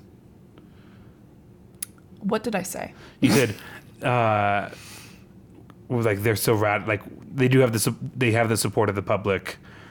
The SLA does, or law enforcement does. The SLA, The public supports the SLA the during this time? radical public, yeah, the people like the the protesters at Berkeley. Oh, okay. Like Yeah. the radical core Yeah. of leading some of these movements. M- they most are of the young they are people. publicly supporting Yes. the SLA. Mhm. Okay. Yeah. Again, crazy, but all right. Yeah, I know that makes me absolutely. sound like someone's dad, but I mean, you have to remember this is a time of cults and like this is around Sure. the time of the Manson murders and like all this shit. Like crazy fucking shit is Right. going down in California. Um, so David Weir, I believe, is a journalist. Uh, oh, he's from the Rolling Stone. Yeah, that's right. Uh, tracks uh, Jack and Mickey Scott down and is like, I know you said you won't talk. I'm with the Rolling Stone. And they talk talk. to us. Yeah, and his quote is like so fucking bullshit, but also fucking hilarious. I wish I had this confidence. He's like, everyone wants to be in the Rolling Stone, one way or another. And I was like, I mean, I think fuck- that's still pretty true. I mean, fair. Yeah, I mean, fair. absolutely fair. And so, um, by the time he publishes this article about uh, the SLA, he has 33 sources, and Wow. Jack and Mickey Scott, or Jack Scott, is the primary source. And a lot of this probably comes from some sense of resentment. Right. He's like, I did all these things for you, and you couldn't even let me write a book about you. You couldn't even give me the hokey ass tapes. It was clearly transactional, and you canceled the transaction. bullshit. yeah. Uh, and so Jack and Mickey Scott, because of this article in the Rolling Stone and because being publicly associated with them, end up getting a dinner set up with Randolph Hearst. Oh, Yeah. Through Scott, through their lawyer. And so they. and that's her dad, right? Yeah. Not grandpa, but dad. Okay. dad, yeah. And so he they sit down with him, they're like, "Hmm, okay, what? And he they say or Mickey at least says he was accepting of her having joined the group. He said that she was always rebellious and it didn't surprise him. I don't know if that means accepting or like Made peace. With. yeah, like me this Yeah. makes sense. Right. Um I think at this point we're probably around a year okay. of being gone, of her being gone. And then he, when asked about his wife taking the regent's position, he said basically, yeah, I was mad about that too. Um, I'm gonna get rid of the I'm gonna get rid of the bitches when the year is over, or when this is over. As in his wife? Yeah, I I'm gonna think- divorce her once this is done. But the wordplay was the misses, but he called her the bitches, and I thought that was Oh. okay. Healthy marriage can't understand why Patty would run away from that. yeah. I think I mean, obviously, divorce does not equal domestic terrorism. No, yeah. But it doesn't sound it was like um, it seems like Bear they're the this this has caused a lot of turmoil in their household and Yeah. so they don't want any more negative press and so they're i think at this point they might already be separated um, but they don't want the Gotcha. publicity of that for more people to then be like well patty had a reason she had a horrible home Right. you know like I did stare directly into one of our lights there I've a second ago. times, yeah. Okay, I was like, oh, okay, and now I'm blind now. so I'm here. I'm still here, y'all. Hi, hello. yeah i don't have a ceiling light so um, at this point they're running out of money Oh no. and so what do you think they do They Grant? don't. They rob another bank? yeah they rob another No. Oh no. Uh, that's another really big crime. That's That is another, really, big, crime. big crime. And I am going to warn you. I mentioned that there are two deaths. This is The this second is- one. This is going to be the second one. Okay. Um, and it is. It's a little sad. Uh, but before we get into that, we're going to talk about some of the setup. This is a quote from Mike. This is how you you he- you really see that he is um, maybe not well. Uh, but he says, really, no one wanted to be involved in crime. We wanted to be involved in political activities, and all of a sudden, everything being done is criminal shit oh, he's like, I thought we were going to blow up the U.S. Capitol, but in on LSD. Oh, right. I thought I was going to blow up the, uh, the U.S. Capitol and look at all the pretty colors. but instead, we're just committing like traumatizing petty crime at the local level. bullshit. yeah. And so they need money. They realize they're going to rob another bank. I don't know if realize is the right word, but um, they decide to find a bank with no security systems this Okay. time. They don't need to be making a statement. They're just trying to get in, get out, get some money. And so they pick Crocker National Bank in Carmichael, California. And this is April 12th, 1985. So now we are, or 1975, sorry. Um, so this is officially a, a full year. Okay. More than a full year. Um, 14 months in. Yes. This is another quote from Mike. They're talking about kind of the setup and who is going to be on the outside. Um, Patty is going to be one of the getaway drivers, as well as Bill, I think. Okay. I don't remember who else. Um, it's important that Patty is outside. Um, Mike said, Well, naturally, I should be the leader because I was cool as a cucumber. But no, we have to have the woman doing it. We have to make a statement. Fuck that. Emily's never been in a bank before, in the bank before. Okay. What a weird Yes. statement to make. You'll see why he made that in a bit, but that quote came before you find out about any of the rest of it, and you're like, uh, okay. What? Also, still weird even with the context. Right. He's saying, like, of course a woman's gotta be doing it. Right. Like, this revolution had to push boundaries, and it's like By the known yes. feminists. I mean, like, radical feminists. I'm just like, if you don't want to be committing crime and you do want to be doing revolution, I I know you're not supposed to try to make stuff like this make sense, but it just It doesn't it sense. doesn't stand up to anything. Yeah. So there's a lot of discourse about who should lead. Of course, now everyone wants to be going into the bank, and they end up settling on Jim, Mike, Emily, and Kathy. So mostly all new members except for Emily, who's going to be leading it for some reason. Okay. Um, this is where we meet Myrna Opsahl. She is our victim. I'm warning you now. Uh, one of the members of this team that goes in even holds the door for Myrna uh, as they're like walking in. Myrna is a church clerk who would count the Sunday offerings and take them to the bank every Monday morning. Myrna had a large old style calculator, and once the robbery began, she wanted to put it down. And Emily accidentally left the safety off of her gun, and when she's threatening Myrna, shoots Myrna. So it was it was unintentional. It did come from a place of panic, but it is horrible. She she kills a community member She kills a community who member. is trying to live through the experience and comply. Yes, exactly. Uh, Which that's what I mean. That's what your whole ethos is. Like you're like even the villains in these people's minds like have like families and people they're connected to and loved ones. Like I think back to the superintendent, they fucking murdered. Yeah. and it's like that was a dedicated person. Obviously, I'm a teacher, so I think that still like rings like Yeah. sensitive to me, but it's like it's a person who dedicated their life to trying to better the situation for the same group of people you have pretended to be the unelected advocate for. Yeah. Um, and th- those the only people they're hurting, the only people who end up hurt at all Are people community. completely detached from Yeah. any of the sources that they're angry all about. All Ronald Reagan is doing is sitting and shitting on them Exactly. on TV. Like he's not doing anything. They're empowering the politicians. Yeah. They have done like kind of nothing to hurt the Hearst family. Yeah. They have taken out literally zero law enforcement or FBI agents or anything like that. Honestly, if anything, you've diverted the Bay Area Police Department from catching Like the zebra killers. Yeah, the serial killers that are going on, and now you have murdered a second person. Yep. That is And it's it's hard to watch this part because obviously Myrna's not alive anymore, but they do interview her son, who becomes kind of a big advocate for getting justice for her. Yeah. Um, but he talks about like one of his last interactions with her. He's talking about how he like was mad at her because there weren't enough pens in the house, and she was like, "I'll make sure to get pens." And so he's like, it's very hard to kind of watch his recollection of events. sure.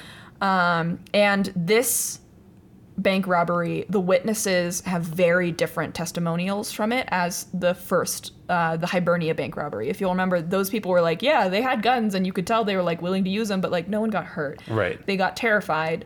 And then that was essentially it. Uh, like the security guard kind of got demobilized, as far as I know. Like obviously I might be wrong, but in this case, some of they also interview a teller, I think, at this bank. And um, the witnesses say they were yelling, screaming, cussing, pistol whipping.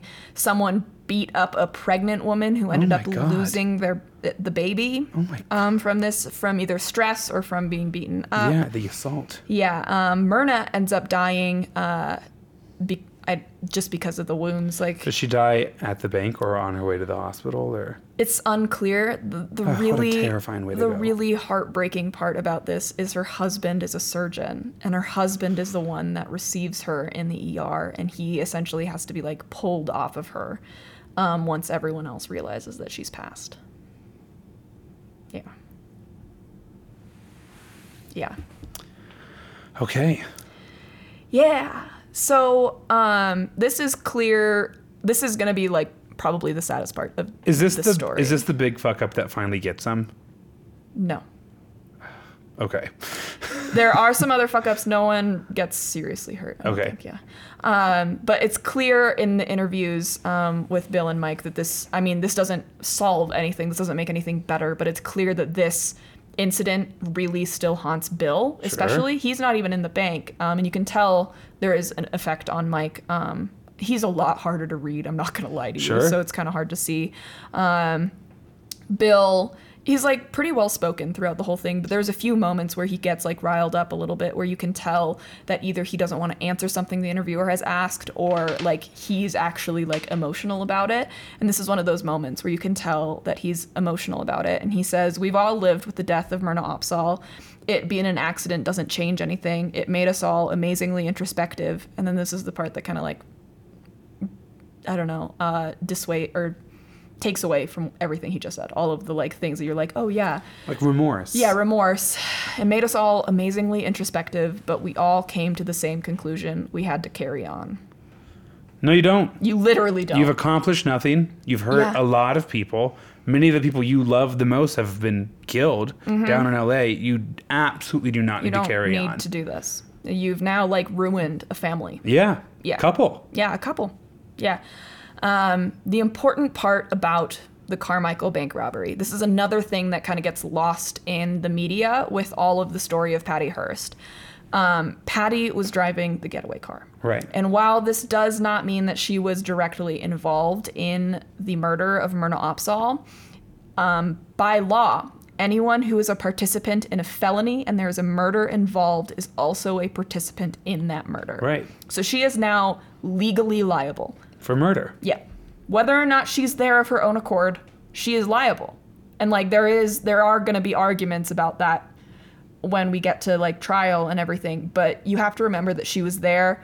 She Helped them get away. She, She helped, helped them them evade away. justice. And in any other situation, like if I were driving that car, I wouldn't like imagine you're sitting in a car with your friends, something horrible happens, and like maybe you didn't really know, you didn't fully process what's going on, but someone dies. Like even if you morally feel like you have no uh I don't know, you don't need to hold that weight on your shoulders, you do because Right. you were there. And also, like, what's important to remember about that example too is she was there to help out with a bank robbery. Yes. It's, not like she came there just right on It- a Sunday. It wasn't like you were texting and shouldn't have been, and you hit someone, but that like violence was never your intention. It was like a byproduct of your own actions. You go in knowing there's a certain amount of violence we're gonna have to commit to get what I want, something that I have no legal or like moral claim to at all whatsoever. And she remembers she was in the bank the first time. She Yeah. knows what it was like. The witnesses said she had a gun. She looked like she knew how to use it. right, and that that fear and intimidation is important to pulling that off. Yeah, exactly. Um, and so that's the Carmichael bank robbery, and it will become kind of a big part coming up when we get to the trial. And then this is kind of the last part of where the new group of SLA or whatever you want to call them goes. They do eventually move back to San Francisco. Their political activism takes the form of bombings. Yep. And that's really it. They don't really do anything else other than bombings. How many bombings do they do? Uh, we'll talk about it. I'm not really Okay. sure. Uh, a lot of them aren't super successful, which is really funny. Um, I mean, it took the Unabomber like seven tries and to this get was it right. before the Unabomber, so like, yeah, yikes. Hasn't been a lot of bombings in America compared to like the, the 70s, and 70s yeah the 70s bombings were like not considered like these kinds of bombings you might be cons- like thinking about i don't know atomic bombs or something like that Right. you're what you really should be thinking about in this form of political activism is like I don't know, like a firework on the ground almost. Like it'll cause a fire, it'll probably kill someone, it'll cause some severe damage, but it's not like gonna take out room a gets town. destroyed, Yeah, exactly. It's that kind of thing. Uh, car bombs, you know, like that kind of thing. I'm not trying to downplay what it is. I am trying to like rationalize it in your brain, Right. um, a little bit to where like the size of the activism.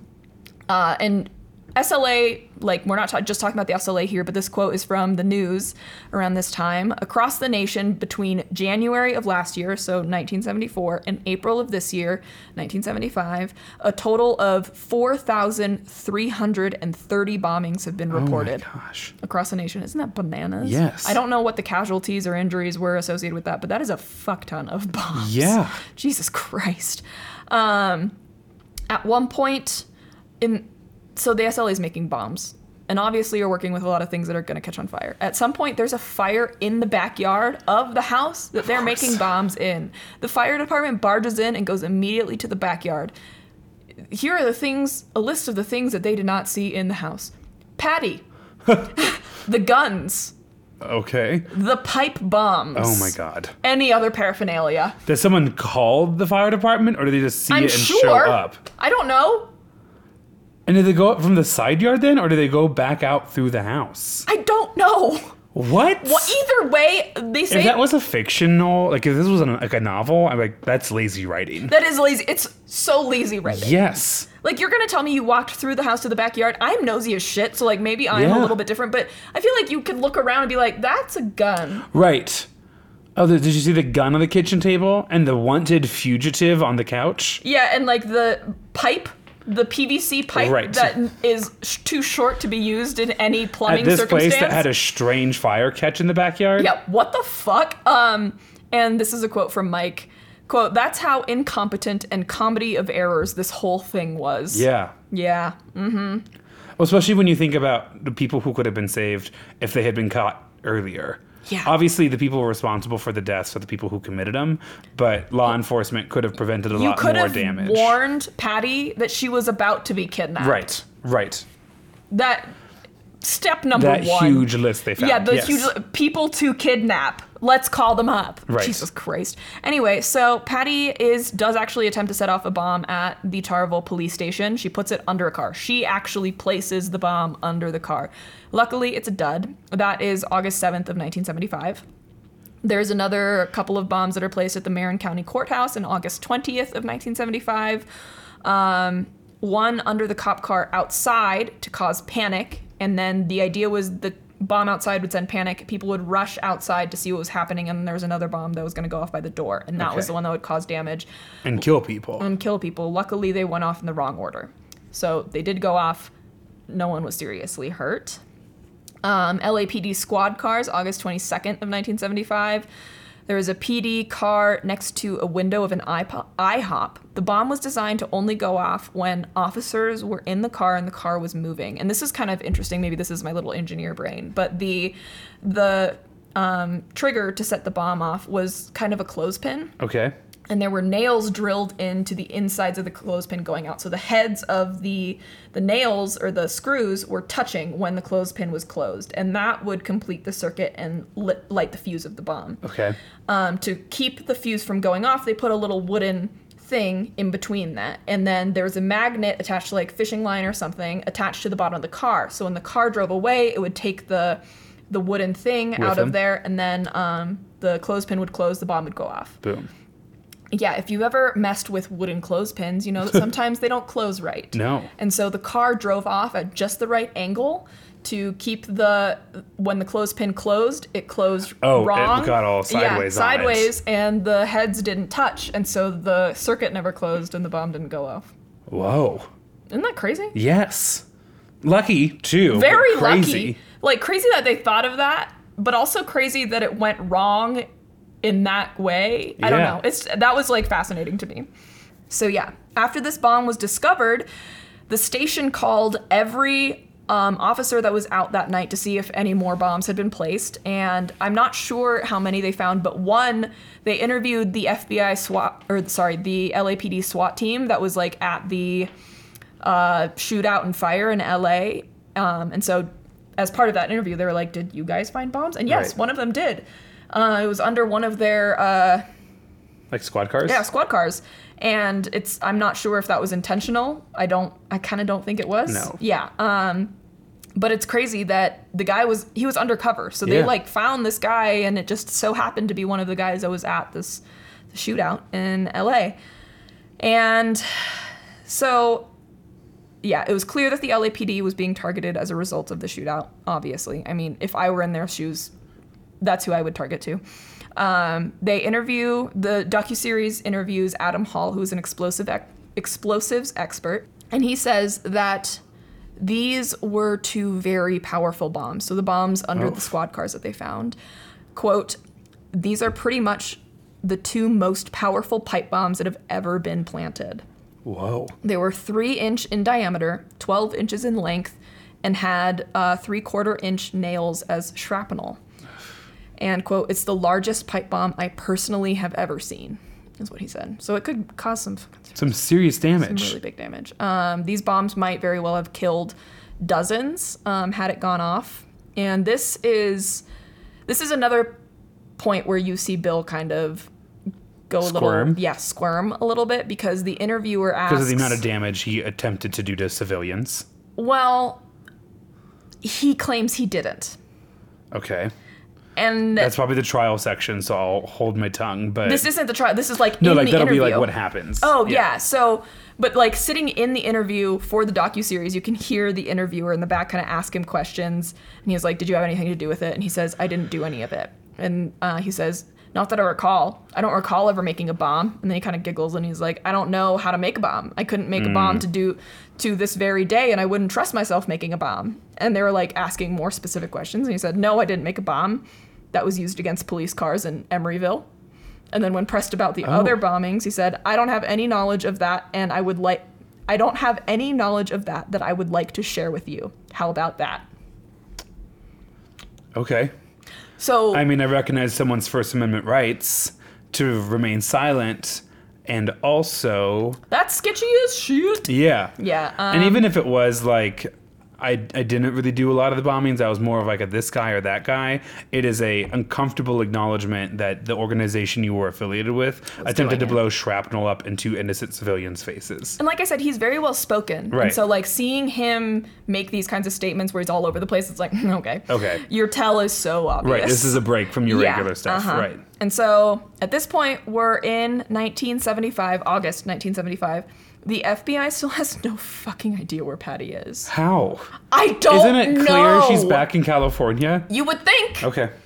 You would. Th- I'm assuming they know that she's in California. They just don't know where she is. But they've, at this point, they kind of have connected her web of friends: the Soliahs, Wendy Yoshimura, Right. um, the Harrises, everything. So they're trying to focus on finding Kathy Soliah as a link to Wendy because Wendy is a wanted person. Right.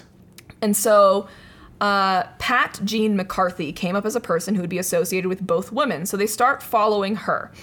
That brings them to an apartment complex in Pacifica. They're interviewing the owner, and the owner says, "Oh yeah, he like." They show pictures of them, and they're like, of the two Soliah guys, I think, or Jim and Steve, and they're like, "Yeah, they're my painters. They're working in this apartment today." Oh, and so it's shit. Jim Kilgore, Mike Bortin, and Steve Soliah, and he also knows of the Soliah sisters. And so uh, the they're tailing them. The painters that they're tailing leave Pacifica and go to Moore Street. And at this point, they're watching and they see the Soliah sisters are there. And so they finally know where the Soliah sisters are there. And one of the FBI investigators has a friend at the electric company who's a retired FBI agent, and he calls and asks if there's any unusual activity on Moore Street. And he's like, "Oh yeah, there's a guy at uh, 625 Morse that's stealing power," which is bananas to me. that they're like, "Oh yeah, that person's stealing power," but like, it's not in our jurisdiction. Not a huge deal. Yeah. What? Can I do that? Because power's expensive. um, and so they follow them from 625 Morse to 292 Precita? Precita? Precita. Okay. Um, at this point, they see all three Soliahs, so uh, Kathy, Josephine, and Steve, come out of Precita, which they expected. Uh, and then Bill and Emily come out of Precita, and that they didn't expect. Bill is doing laundry in the laundromat. And this is funny to interview in the interview with him because he's like, Yeah, I saw this guy in a suit, and we're like kind of in a poor part of town. So that was weird. Right. And so he goes home. He's like, I think I was just made out by the cops. And so they grab some shit and walk, like they try and run away. Uh, and then they're caught. And Bill's quote is super fucking fast. Very well done. I've been involved in a couple operations. That was a well done one. He was like, I, we didn't Really? see them coming until they were on top of us, Oh, is what he shit. said, yeah. so they were caught like on the sidewalk. Yeah, like outside of their house. That's a huge get. I know. I'm not cheering for any of these people, so No. I'm thrilled about this. I'm this. thrilled. I also love when Bill is like, yeah, that was good. He's like, I saw it coming and I tried to avoid it. Couldn't. Couldn't Couldn't. outrun the law forever. That was good. That was good. Um, and so they search that house to make sure that Patty isn't there. They find guns, bombs, all sorts of shit. No Patty.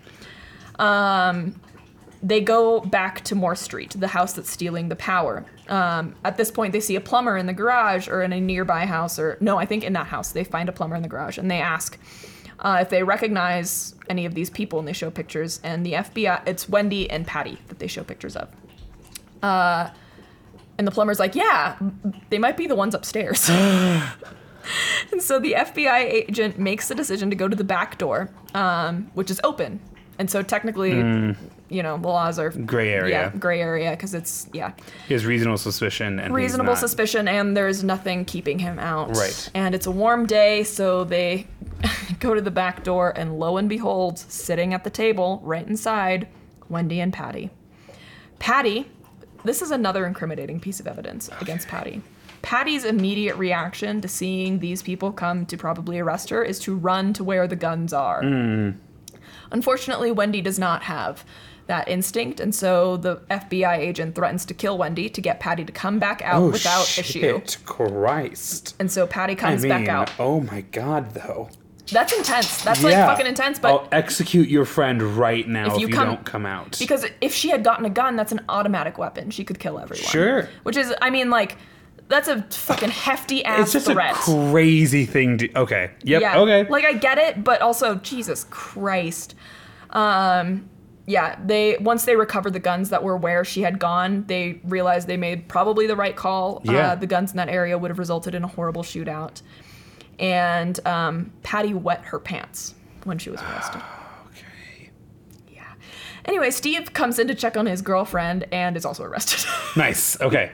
So they get literally everybody in the in one day I don't think the other Soliah sisters are caught. caught. Jim is definitely on the run. We talk about that in a little bit. Okay. Um, yeah, the Soliahs are on the run. I don't think that they had significant warrants. That's why they saw the Soliahs and were like, we got bigger fish to Right. fry. Right. Right. Right. So yeah, the FBI still cannot find the Soliah sisters um, or Jim Kilgore or Mike Bortin.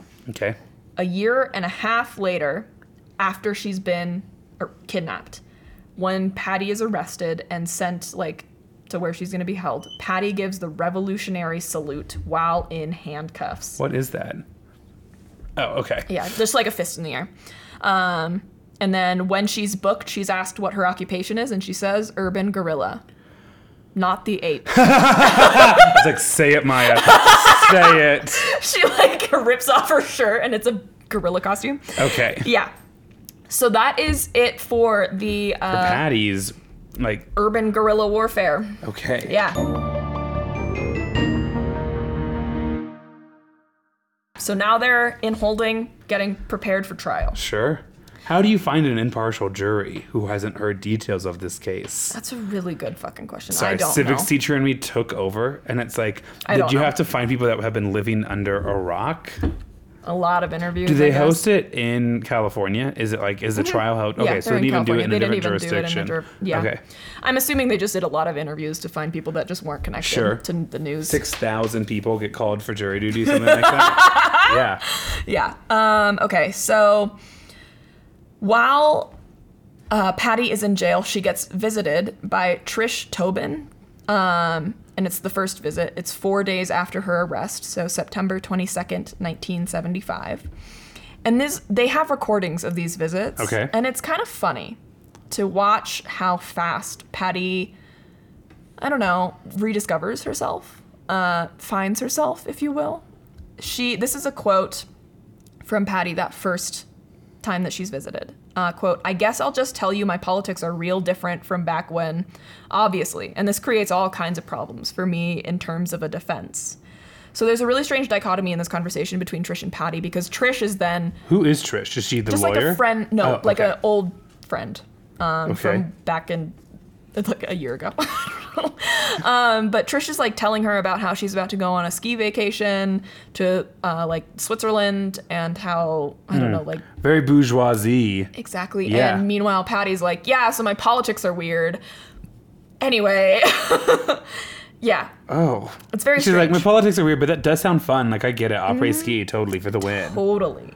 And so Patty gets a world class defense team. Obviously, Wait, the Hearst family pays for it? I assume so. Yeah. Fascinating. Yeah. I don't know if all families would. No, my family wouldn't. I don't know what my family would do. I think if I was involved in a murder, I don't think I would Yeah. expect it. I assume they're just trying to save face, especially because Catherine, her mom, is like still trying to present her as like a woman Sure, to society sure, sure, or sure. something. but- Redeem her reputation. yeah. So anyway, she gets the two main lawyers are F. Lee Bailey. And he is kind of described as like a superstar. When they're interviewing people outside of the courthouse, some of them, a lot of them are coming to see Patty. A, a significant portion of them are coming to see Bailey. Mr. Bailey? Yeah, Wow. Because he's like that good of a lawyer. Wow. Um, however, more importantly, the other lawyer is Al Johnson, and he's the one that gets really close to Patty and is like almost protective of her as like a daughter Okay. or something. Um, and the prosecution, the main guy is James L. Browning Jr., which is such a lawyer name. Yes. Uh, and Welcome to the Branding Justice Center. Yeah. Right, right. and he's described as being very bright, but it's very obvious he's a quote square. Oh, he's like bright but so boring. I guess. Doesn't have that razzle dazzle like Mr. Bailey does. like Mr. Bailey does. Hey, it's the the century. and prosecutor Brady. I'll unbutton this. Do you like this girl? Yeah. Ladies and gentlemen of the jury, it'll be the government's job to prove uh, beyond a reasonable doubt. It's like, well, she was flashy. Did you see that beret? She lived hard, but she lived fast. That's what you gotta understand. Mrs. Hearst. Did you? You know we are not on Hearst's side. No, but and that's also, exactly how I'm That's the dynamic of it all. And if even if it's not, that's how the papers are portraying it. Yeah. And also, what a convenient industry for your family to own during this time is a bunch of newspapers. Newspapers. She's Yes. she's innocent, says we, the Hearst Family, Family. Tribune. yes, exactly. So this is a quote from Al Johnson, the one that got closer to Patty as her defense lawyer. Quote, I was shocked to see the extent of emotional disturbance her captivity had caused. She was shriveled up in a chair, sitting across a table from me. You would have to be an uninformed human not to know the trauma she had been through just by looking at her. Yeah. Um I don't know that I can take either of her lawyers seriously, quite honestly. Uh, it's just like they take it I don't know. Is her defense lawyers the entire musical Chicago? He had it coming. He, had, it coming. Singing podcast. Again, not on her side, No. but like it's the opening 20 minutes of Chicago Yeah. where it's like, oh, Yeah, all the, and like, uh, and what choice? Fosse, what choice yeah. did I have? And I couldn't do oh anything. wow, he actually, popped his gum. I- yes. Uh, really actually falling into kind of like maybe the perfect analogy for here at the start of the case. Yeah. Fascinating. Okay. Yeah, so I you can tell that Al Johnson and F. Lee Bailey still feel some level of sympathy towards her, and that is Okay. client attorney privilege. But Sure. um, they're very good at their jobs, I will say. Uh, Hearst, in a conversation with Trish, uh, tells her that she feels that Bailey is patronizing. so she does not like him. This lawyer of the century just will not ask me about myself. Uh, but she does like Johnson. Okay. Um, she also writes very dramatic love letters to Steve Soliah. She's been dating you now said for like Steve, and I was like Steve Weed or Steve. Okay, Steve Soliah. no. Steve does ask to visit her, tries to visit her. She says no. It's so sad because he's interviewed in the docu series, and the whole time he's like, "I don't think like she would never do this," and then, yeah, It's like uh, the only analogy I can come up with is it's like your high school boyfriend, but then you moved away for college, and now you've come back for the holidays. And he's Yeah. like, "Hey," and you're like, "Oh, I'm embarrassed about that Yeah. time in my life. Well, I might be a nearly convicted felon." This is embarrassing. but also it's like it's the guy she, you versus the guy she told you not to worry about it. Yeah. It's like Steve Weed and Steve Soliah. Can I listen? I know I've spoken a lot about like the Lonely Hearts Club here on this Yeah. podcast for a second. That is some insanely messed up heartbreak to have to try to get over. Yes. One morning you wake up and you are engaged to a woman who you think is interesting and exciting and that you met at an inappropriate age, but you are engaged to live like Yeah. engaged to marry and like live in a cute little apartment in San Francisco and then you get physically assaulted. She gets ripped away, and a year and a half later, when you're like, "Finally, I've been so worried about you," she's, like- like, "Go away." Yeah, literally. Like, when when does Mr. Weed get any closure? I don't think he does. And I have a lot of sympathy. I don't have all sympathy because again, 16 when they met, but like You that's can, a really tough breakup. and he does seem just like the kindest person. So Yeah. I, I I truly don't think he had any ill intentions with anything, but it was it was like, Patty, really? An insane ghosted story. An insane ghosted Would story. kill it at the live show. Um, and so she writes dramatic love letters to Steve Soliah, and she writes that she wants to keep up the fight and overthrow the government in America, which she spells A M E R I KKKA. I mean, there's definitely like a racism problem, like a racial violence problem. I don't know if you are the most effective conveyor of that message You anymore, also Patty. actively kept police from solving the zebra killings. Right. Oh, and killed. Wasn't the superintendent Black. A black? Yeah, I think so, yeah. The first person, you- the the first person your group killed Marcus was Foster, a- yes. like a, an important and powerful black man in the field of education. Yep. So, Hmm. yeah. I mean, I don't even know if we can keep this next part, but like the definition of white allyship right there is like Yeah. I want to say it when it's like cool and trendy and useful to me, me. but do not ask me at all to be held accountable at all for any of the things I've done on behalf of that cause, and I'm going to dip in and out when I want to.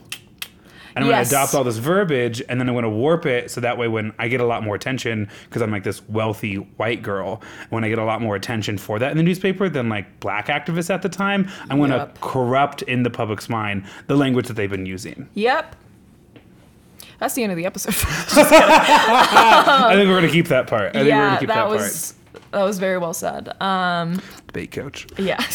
So the defense team said that she like were kind of I don't want to say they were controlling her life a little bit. They were trying to like get her to think in a certain way, and so they said that she couldn't have any contact with any of the former SLA members. Right. Which arguably she couldn't really anyway because the only other one that was in jail was Emily, and I'm pretty sure they were keeping them pretty separate. Right.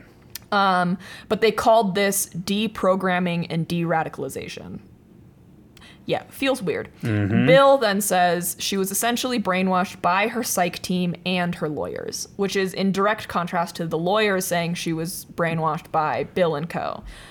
Um, yeah, Steve Weed wanted to see her, but she didn't want to see him. Um, so this is a quote from the author. I mentioned him briefly in the last, ep- or probably a lot more than briefly in the last episode. Jeffrey Toobin, who wrote American Heiress Right. um, and he's one of the primary sources of this docu-series that I watched. And this is a quote from him.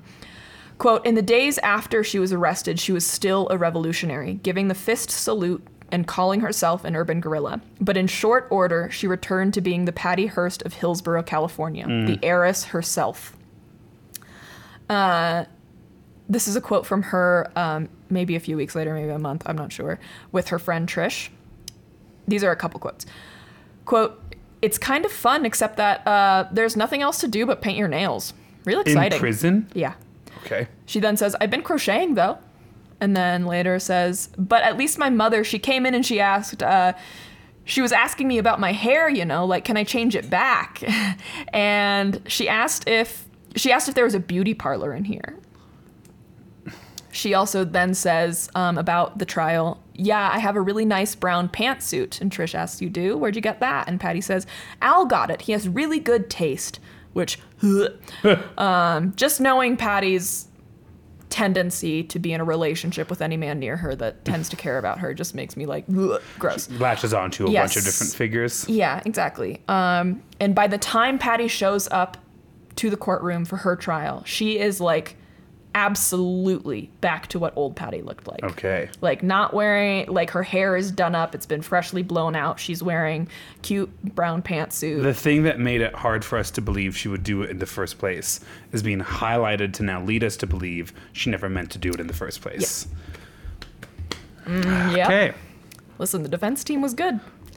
Uh, so there's the trial for the Hibernia bank robbery, and this trial, kids, kids, you'll think you'll know where it's going. Girl, you do not. Does Judge Mathis come in from the LA show? I was thinking about that the other day. Yeah, because it'll publish before this. Yeah, Yeah, yeah, yeah, yeah, yeah. A sh- God, I hope so. shout out back to Out on a Limb. Yes. oh, that was that was episode one of this little arc, wasn't it? That's so fun. We get so lost in the production, and Yeah. the production and the publishing is always so separate that sometimes it's like, oh yeah, I love oh, that story when we recorded it. That's it's so great. I love Yes. that. Um, so this trial began February of 1976, so two years after her initial kidnapping. The defense team's whole argument is that she had no volition. She'd been brainwashed. The whole defense of that case, this is a quote from Al, the whole defense of that case was based upon us showing that her actions were based upon persuasive coercion. And that is really important because one of the kind of buzzwords that comes up when people talk about Patty Hearst is Stockholm syndrome. Right. Stockholm syndrome, and I didn't really know this, is not actually a recognized syndrome. Oh. In like that book, I don't know what it's called, but like the book of all the Yeah. shit that you can have wrong with you. Um, the I think the American Psychological Association. Book of Recognized Diagnoses. Yeah, see, might I be the- have too many be- of them, and so my brain is like, that book thinks I Oh, have things. She probably has ethos for it. I think for the rest of us, the way we would That say one. it is Yeah, the what Grant said. Uh, Stockholm syndrome is not based on that, and I do want to do a story on the origin of Stockholm syndrome. So I'm not going to go into the details Okay. of it. Have you? Do you know? I mean, I assume it's out of a Stockholm, Sweden. Yeah, it is. And uh, there's a couple other things that I think I know, but I don't want to say too much either. It's fascinating and also kind of hysterical. Um, but yeah, so since it's not considered like a val, I don't want to say a valid diagnosis, but it's not like officially recognized as a diagnosis, it can't be used in court. Okay. Uh, and so persuasive coercion is what you would argue in court as opposed to Stockholm syndrome. And so this is a quote from Bailey, the other lawyer, the, the superstar. He said, We invoked that in medieval days, if the princess were kidnapped from the castle, she could not be held accountable for anything that happened until she was returned to safety. Which is just gross on so many levels. yeah, I mean, incredible wordplay and like Yeah. wordsmithing. Yep. But if, I think if Princess Peach was murdering all of those little mushroom people alongside Bowser. I'd still be pretty pissed. yeah, exactly. I think she can be held accountable for that. Yeah. Um, okay. So, Stockholm Syndrome, for those of you who don't know, is used to describe situations in which hostages, more often than not, women, develop feelings of sympathy and affection towards their abductors. And this was obviously based out of an event that happened in Stockholm, Sweden, Sure. um, where the victims appeared to have developed a sincere relationship for their captors. And once we talk about it, you'll understand why. You know, part of this almost kind of reminds me too of the Stanford prison experiment, where it's like they were kept in a confined space and like violence and power was like such a focus that like it starts to like justify and warp any decision in your own mind. And here's the thing, too, is that hostage negotiators often encourage Stockholm syndrome of hostages because it will statistically increase your Likelihood likelihood, of survival. Oh. Yeah, which is bananas to Yes. me. But it's also like, how? What's the longest bank robbery you've ever heard of? Because was it a year and a half? Right. Was it 18 months? Yeah. No. Exactly. And so that's I think where that kind of comparison kind of falls short. Um, but yeah, so this is one of not one of the first, but one of the beginning trials where psychology is really brought into it. And there's a news reporter quote that says During the next few weeks, it promises to be the latest example of the powerful role psychiatry now plays in the law. And so the prosecution team, um, we mentioned that other square guy, but there's also David Bancroft, who's uh, one of them and is the cross examiner, and he is interviewed in the docuseries. And the prosecution knows, obviously, persuasive coercion is going to be the defense. Right. This is the only real way that you can argue her To innocence her because anything, there's right. video evidence, Right. especially because this is a trial of Hibernia Bank where they made a point of having Mm, to her on, on camera. camera, Yeah, right. And so Also, like several recordings that she's intentionally released. Um, so prosecution was questioning what her intent was. Defense put on three psychiatrists, all had a specialty in brainwashing. Um, but per David, the prosecution, um, one of them, his name is Lifton, who is like kind of the SME of the SMEs of those three, specialized with prisoners of war who come out after months and years and come back with sympathy for the hmm. other side. And there's no instances where the captives take arms, take up arms with the enemy. Right. And so that's what his kind of focus is. The defense argues, quote, her capture and confinement her capture and confinement, their brutalization, was coupled with indoctrination. Clearly they intended to convert her to their ways of thinking, no question about that. She had no volition. The dominances, the dominance of her captors allowed for only one excuse that she was involuntarily accepting of the point of view of her captors. And one of the other psychiatrists claims that she only kept up the Revolutionary Act in prison due to the fear of Emily Harris. However, at this point, The prosecution points out that she was nowhere near Patty at the Right. time of those statements, and West doubles down then and says, Well, that shows just how powerful her influence was. Patty thought she was there. Hmm. Anyway, yeah, Because Patty's apologetic in the courtroom.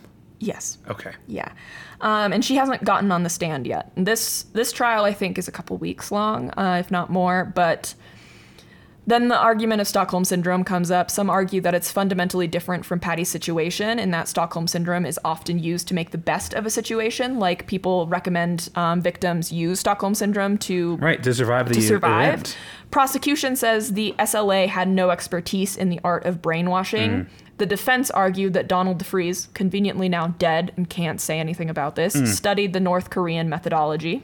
When and how? Girl, I don't know.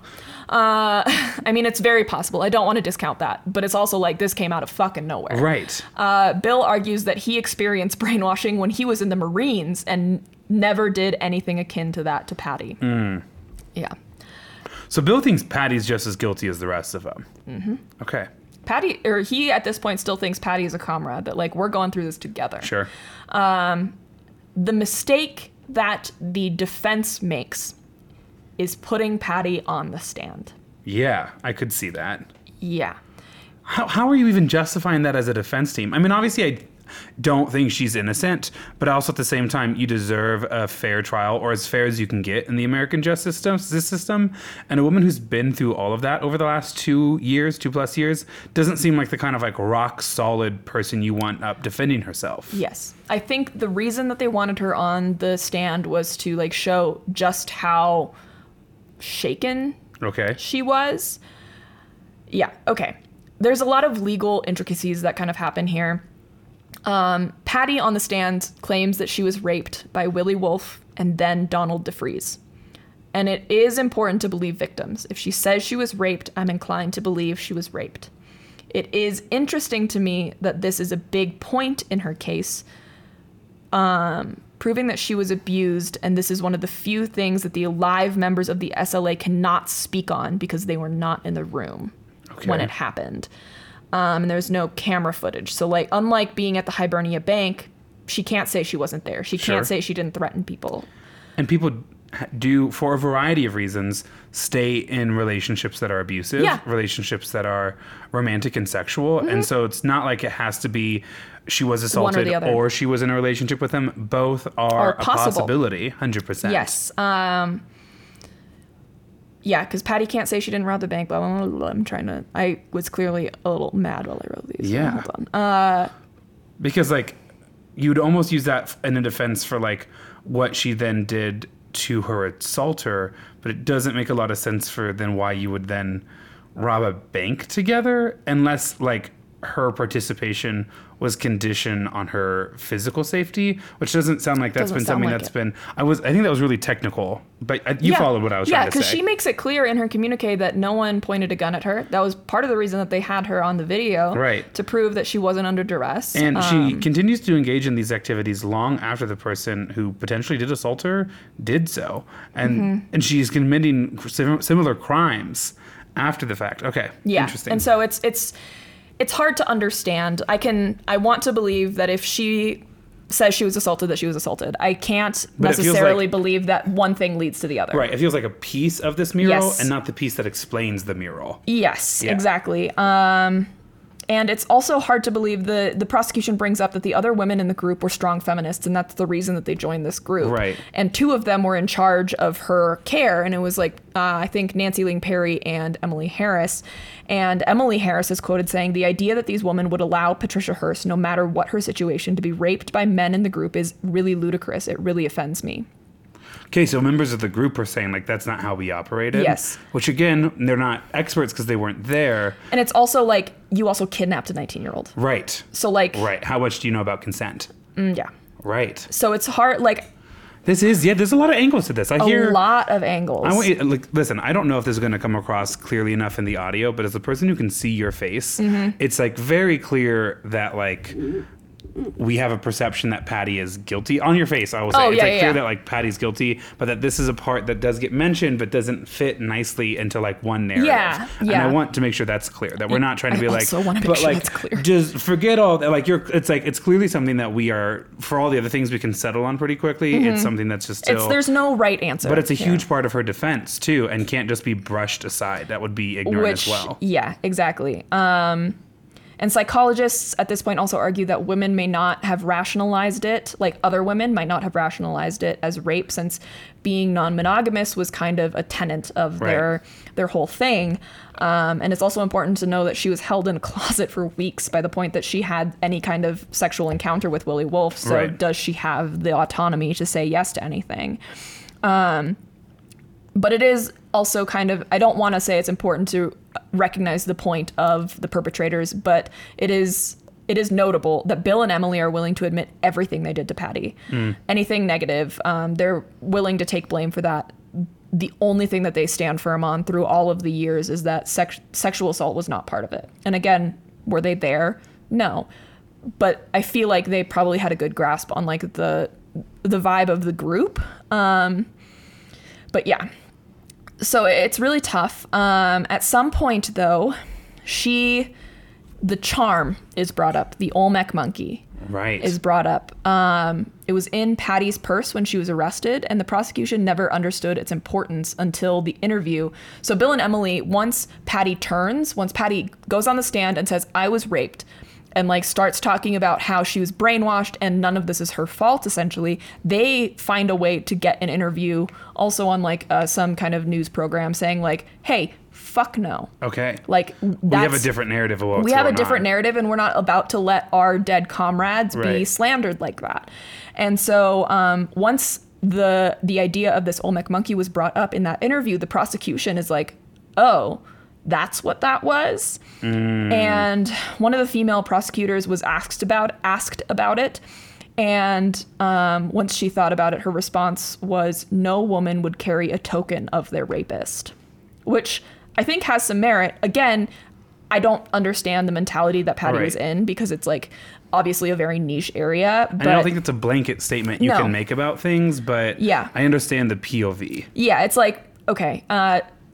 i get rid of shit because it's traumatic just because uh, yeah it's a whole thing um, prosecution gets the necklace from patty's purse uh, which wasn't evidence at the time they also contact the lapd evidence and sure enough true to um, patty's communique she re- the communique that she releases eulogizing uh, willie wolfe mentions you'll probably or the pigs will find a olmec monkey um, that Willie wore around his neck on his dead body. And I guess they never really did a deep dive into it. They did recover it from the scene, and sure, Sure. enough, it had been found under Willie Wolfe's burned body. And it was the counterpart to Patty's necklace. And the Olmec monkey was one of the last pieces of evidence to come to the jury, which I think is important just because juries, like, you know, Most recent information. most recent Yeah. information is the most important. Um, but the defense puts Patty on the stand so that the jurors can hear in Patty's own words the terror of her kidnapping and being held captive. The downside is, during the examination from the defense, Patty ends up testifying to certain events that happened the following year and a half after the kidnapping and the Hibernia bank robbery. Robbery. This was not within the scope of the trial, so as soon as she brings it up, it opens it up for her to get cross-examined on. Oh. But they couldn't talk to her about it until she mentioned it. But now it's part of the testimony, and so Yeah. you're allowed to. Yep, because It's a huge mistake. huge fucking mistake. And the two defense attorneys still say to this day that they had some uh, ruling from the judge that the trial would only pertain to the Hibernia bank robbery and um, the kidnapping, but apparently that was not true. Right. It, whether or not it was like a ruling, but they misread it or something, I'm not sure. But yeah, the defense believed the cross examination would be limited to the robbery and the kidnapping. This was not true. Now that Patty had mentioned some of these events while she was on the stand, she has now testified on her own behalf, which also means she cannot invoke the Fifth Amendment anymore. Oh, shit. Yeah. Once you take the stand, you You're- you have to answer all of it now. Yeah, once you take the stand and you mention those things, like any, you can't now say, well, I'm not testifying to those events. Okay. You so have a to answer. massive mistake. A massive, massive. And the defense mistake. gets the choice to put her up there, right? Yep, they if did the- not have to. If the prosecution puts her up there, she can just say, "I plead the fifth to every single question. Yep. Um, but defense puts her up. Okay. Hmm. Um. So she's voluntary on, voluntarily on the stand, which now means she has mentioned the Carmichael bank robbery, which now means the death of Myrna Opsahl is on the table. Right. And at this point, as soon as that death comes onto the table, the defense team objects and tries to stop the Of trial. course. At this point, Judge Oliver Carter is fucking furious. And he says, quote, nobody made her take the witness stand. You opened this up. Right. And then he turns to Patty and warns her of uh, future punishment for contempt unless she responds. Oh shoot. Okay. Upon cross examination, uh, the defense advises her to plead the fifth. Judge demands is that she answers. Right. so that she can't anymore. she kind of has to just like say, I don't want to answer that. Sorry. I don't want to talk about that. Yeah. Uh, for our non US friends, um, the Fifth Amendment just means. Mm, Right. Sorry. Yeah. I also teach civics, so f- I think for Yeah. a good portion of our U.S. friends. Yeah. So uh, if you've listened to episode nine, it covers Miranda rights in the Perkins operation, and Right. the Fifth Amendment is highly a part of that, which is just like you can't ever kind of be forced to. You can't be forced Yep. to testify against yourself. It also, I think, covers spouses that are married mm-hmm, to you. so. Basically, if you committed a crime, the police have to be able to prove that you committed that crime without questioning you directly about Yes. it. That there mm-hmm. needs to be enough evidence beyond us grilling you on, like, where were you on the night of the third? Yeah. Right, to prove that you are guilty. And that's why- that's the Fifth Amendment mm-hmm. specifically, is that it says if they arrest you and they're like, What were you doing? You can say, I plead the fifth or I have the right to remain silent. And that alone cannot incriminate you. If mm-hmm. the only piece of evidence they have is that you won't talk, that can't incriminate you. They need evidence to open up, and that's not a piece of evidence. Exactly. I get so nerdy about some of this stuff. Oh, I love it though. um, yeah, so it protects against self incrimination. It also breaks down uh, into five rights or protections the right to a jury trial when you're charged with a crime, protection against double jeopardy, which just means trial uh, for the same crime with no like new evidence. Um, protection against self incrimination, the right to a fair trial, and protection against the taking of property by the government without compensation. And while you can choose to not answer a question from the police and it can't incriminate you, if you do plead the fifth on the stand, the jury is going to take that into account when Right. they're considering their their uh, verdict. And juries don't love it when a witness takes the fifth. Right. It almost always means that the witness has something to hide. And Patty It does not look good on you. yeah. So Patty had to kind of argue with the judge that the judge was like, you can't plead the fifth. And she was like, okay, well, I'm not answering that. And that whole thing happened 42 times Oof. In front of the jury. in front of the jury. a jury that probably has heard a little bit about her already. Yep. It's not like she's a no-name store clerk or like bypasser or like witness. You know, it's not like she was like just Yeah. some low. She was a high-profile. Yeah, and theoretically, the trial's going well for her before she was Right. like, I was the victim. These are all the things that they made me do. I was sexually assaulted. And then suddenly, when asked about this other bank robbery, she can't answer, can't or won't answer anything. Right. There's a court transcript of her, um, or like a court recording where the prosecution is asking her to look at some documents in front of her. And she's like, I won't do that. She's like refusing to even acknowledge that there are papers in front of her. I don't know what was on them, but clearly it's not fucking good. Right. Yeah. So the trial was eight weeks, which usually means a jury deliber- deliberation is going to be pretty long. Right. Jury deliberated for a day and a half. Oof. Jesus. Uh, and returned a verdict of guilty and gave a seven year sentence. Guilty for the. Hibernia Bank bank robbery? robbery. Okay, Yes. okay. Yeah. Um, that's the only thing that was on trial. But Patty, I guess once this verdict was returned, turned to her lawyers and said, "Did I ever really have a chance?" Which, like, Yes, you did. Yeah. You really fucking You had did. about every tool in the toolkit a defender can have for being infamous that long. yeah. And you decide, yeah. It's, Also, because before that you can render a verdict, again, for our, our non US friends and for our US friends that it's been a while since they took civics, Same. When the jury sits down uh, to deliberate, I think they have to kind of go through all of the evidence because each evidence is labeled like Exhibit A, Exhibit Yes. B. You have to go through all of the evidence again Mm-hmm. one more time to be like, this is what they laid before us, just to kind Yeah. of make sure everyone's on the same page, and then you vote. And so sometimes that process alone Can takes take a, a long, long time. time. I don't think it. I don't think it was a day and a half of discussion. No. I. I don't know if they started to discuss until that second half day. Yeah. Yeah.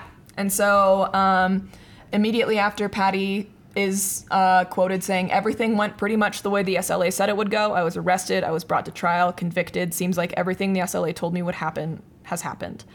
Which, like, it's really hard to, like, read her in that moment. Like, is she sympathizing with the SLA? Is she, like, admitting? Yeah, whatever. Um, the defense announces that they're going to appeal.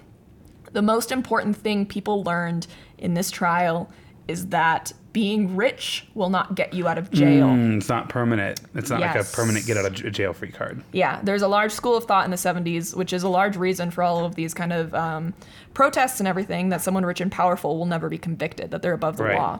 It's a big reason why the SLA is formed and she stays part of it. Yep. She's mad about all of that stuff. Yep. There's an interview outside of the courthouse um, where a man is interviewed and he says, She may be found guilty now, but later on it will be thrown out of court. And the interviewer asks, Why do you think so? And his response is, Money talks.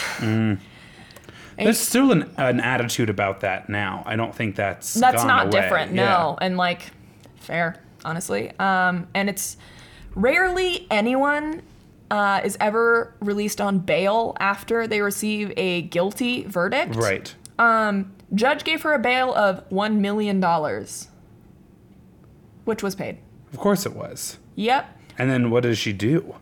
A condition of her bail by the judge was that she would be protected by police officers hired by her family. Money talks. money talks. So the lawyers kind of help in finding uh, the policemen to be her new guards. Okay. Uh, the exact force she had been attacking before this. One of which is Bernie Shaw, and he's recommended to the Hearsts as a guardian. He's considered an exemplary member of the force. He's a family man, married, with kids. Um, you want to guess what happens? They end up in a fair. Oh my god. I'm sorry. There's just like a lot of emotions that kind of hit I you know, all you're like, once. girl, what the fuck? I thought girl, you. what the I fuck? thought you hated that kind of stuff. Girl, what the fuck? Also- this man was hired by your family's money and is a member of the police force you were actively attacking. How magnetic is she in person? I don't that she know. just like bat bat bat bat like every Every time, Every time. group. I mean game recognized game. No, I'm kidding. It's but like still, it's like within a year and a half, you've had four serious relationships. Correct. All of which managed to help serve you in some way In or the some other. way. Which I mean, like pop off. The amount of relationships I've had that have not served me. Yeah. The amount of relationships I'm still getting over that have not served me. Um, no, I mean she's a bad person, but She's also person. at the same time, like my favorite saying, a broken clock is right still right twice, a day. Uh, a bad person who manages to never miss when she shoots a shot. Yeah. Yeah. So she ruins one more family. Oh, not yet. They're just in an affair right now. Okay. I'm gonna okay. stop this and replace the battery. Really I quick. could stretch real quick. Okay, cool.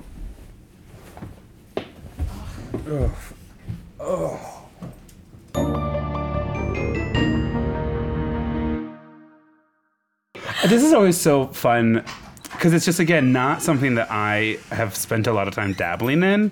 I just love a gin fizz, an old fashioned, like scratches the itch genetically. but um, I hear my friends talk about it. I'm like, wow, that sounds awesome. Not for me, but that sounds so great. One time I was like, I was trying to get into music production for a while, and I like made this acquaintance. It was like my friend's boyfriend's sister or something, and she's into music production. And I was like, how do you figure out like there's so many different sounds, and like I can't like keep track of all of them and like when I want to use them. And she was like, oh, here's my advice. Here's my advice. Just get really high. And just play around with it for like several hours, and before you know it, Jacob, Jacob, are you listening? Jacob, I was like, oh. can I? I don't think we've actually plugged it yet, and I don't know how much of this is going to get kept. Uh, do you know Jacob's on Spotify? No. He is on Spotify as Haram Bay. H A R A M B A E. Harambae. Christ. Um, I love What's my that. favorite one? This is my favorite one. We're gonna play just a couple seconds of it. You recognize it. Oh. I wonder if any of this is trademarked. Sorry, Jacob.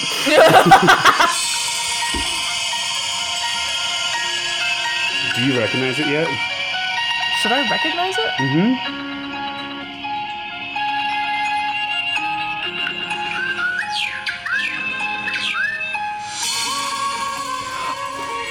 Oh my god.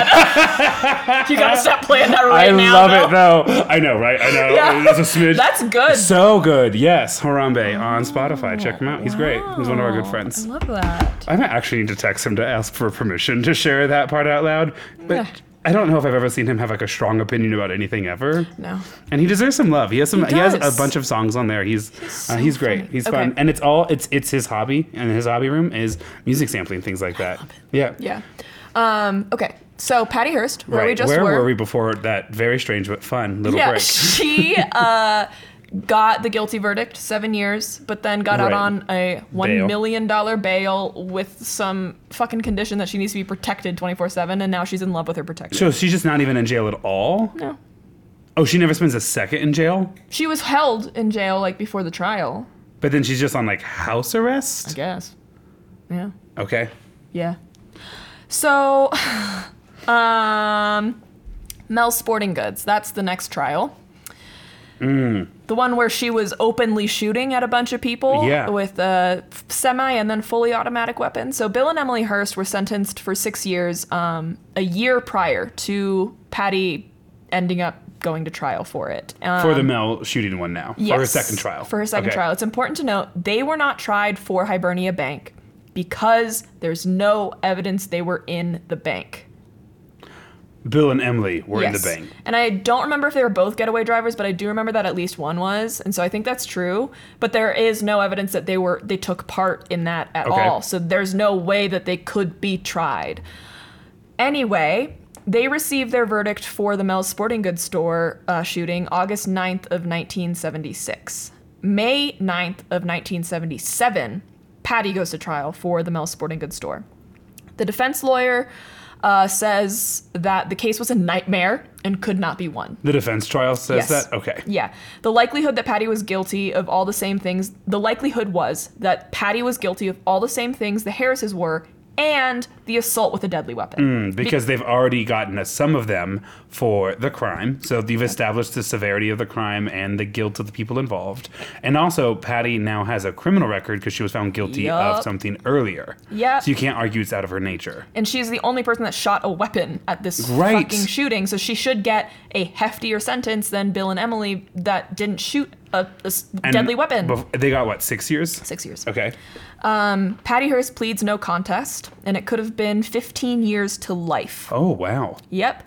The Hearst family, however, removed the judge, which had sat for Bill and Emily's trial and knew the case and the evidence. And Patty's sentence was a five year probation with no jail time. Are you fucking kidding me? Nope. How do you remove a judge? Money? I don't know. They put like the right pressure on the right people and they got a different judge to do it? Yep. Isn't that infuriating? And it absolutely underpins.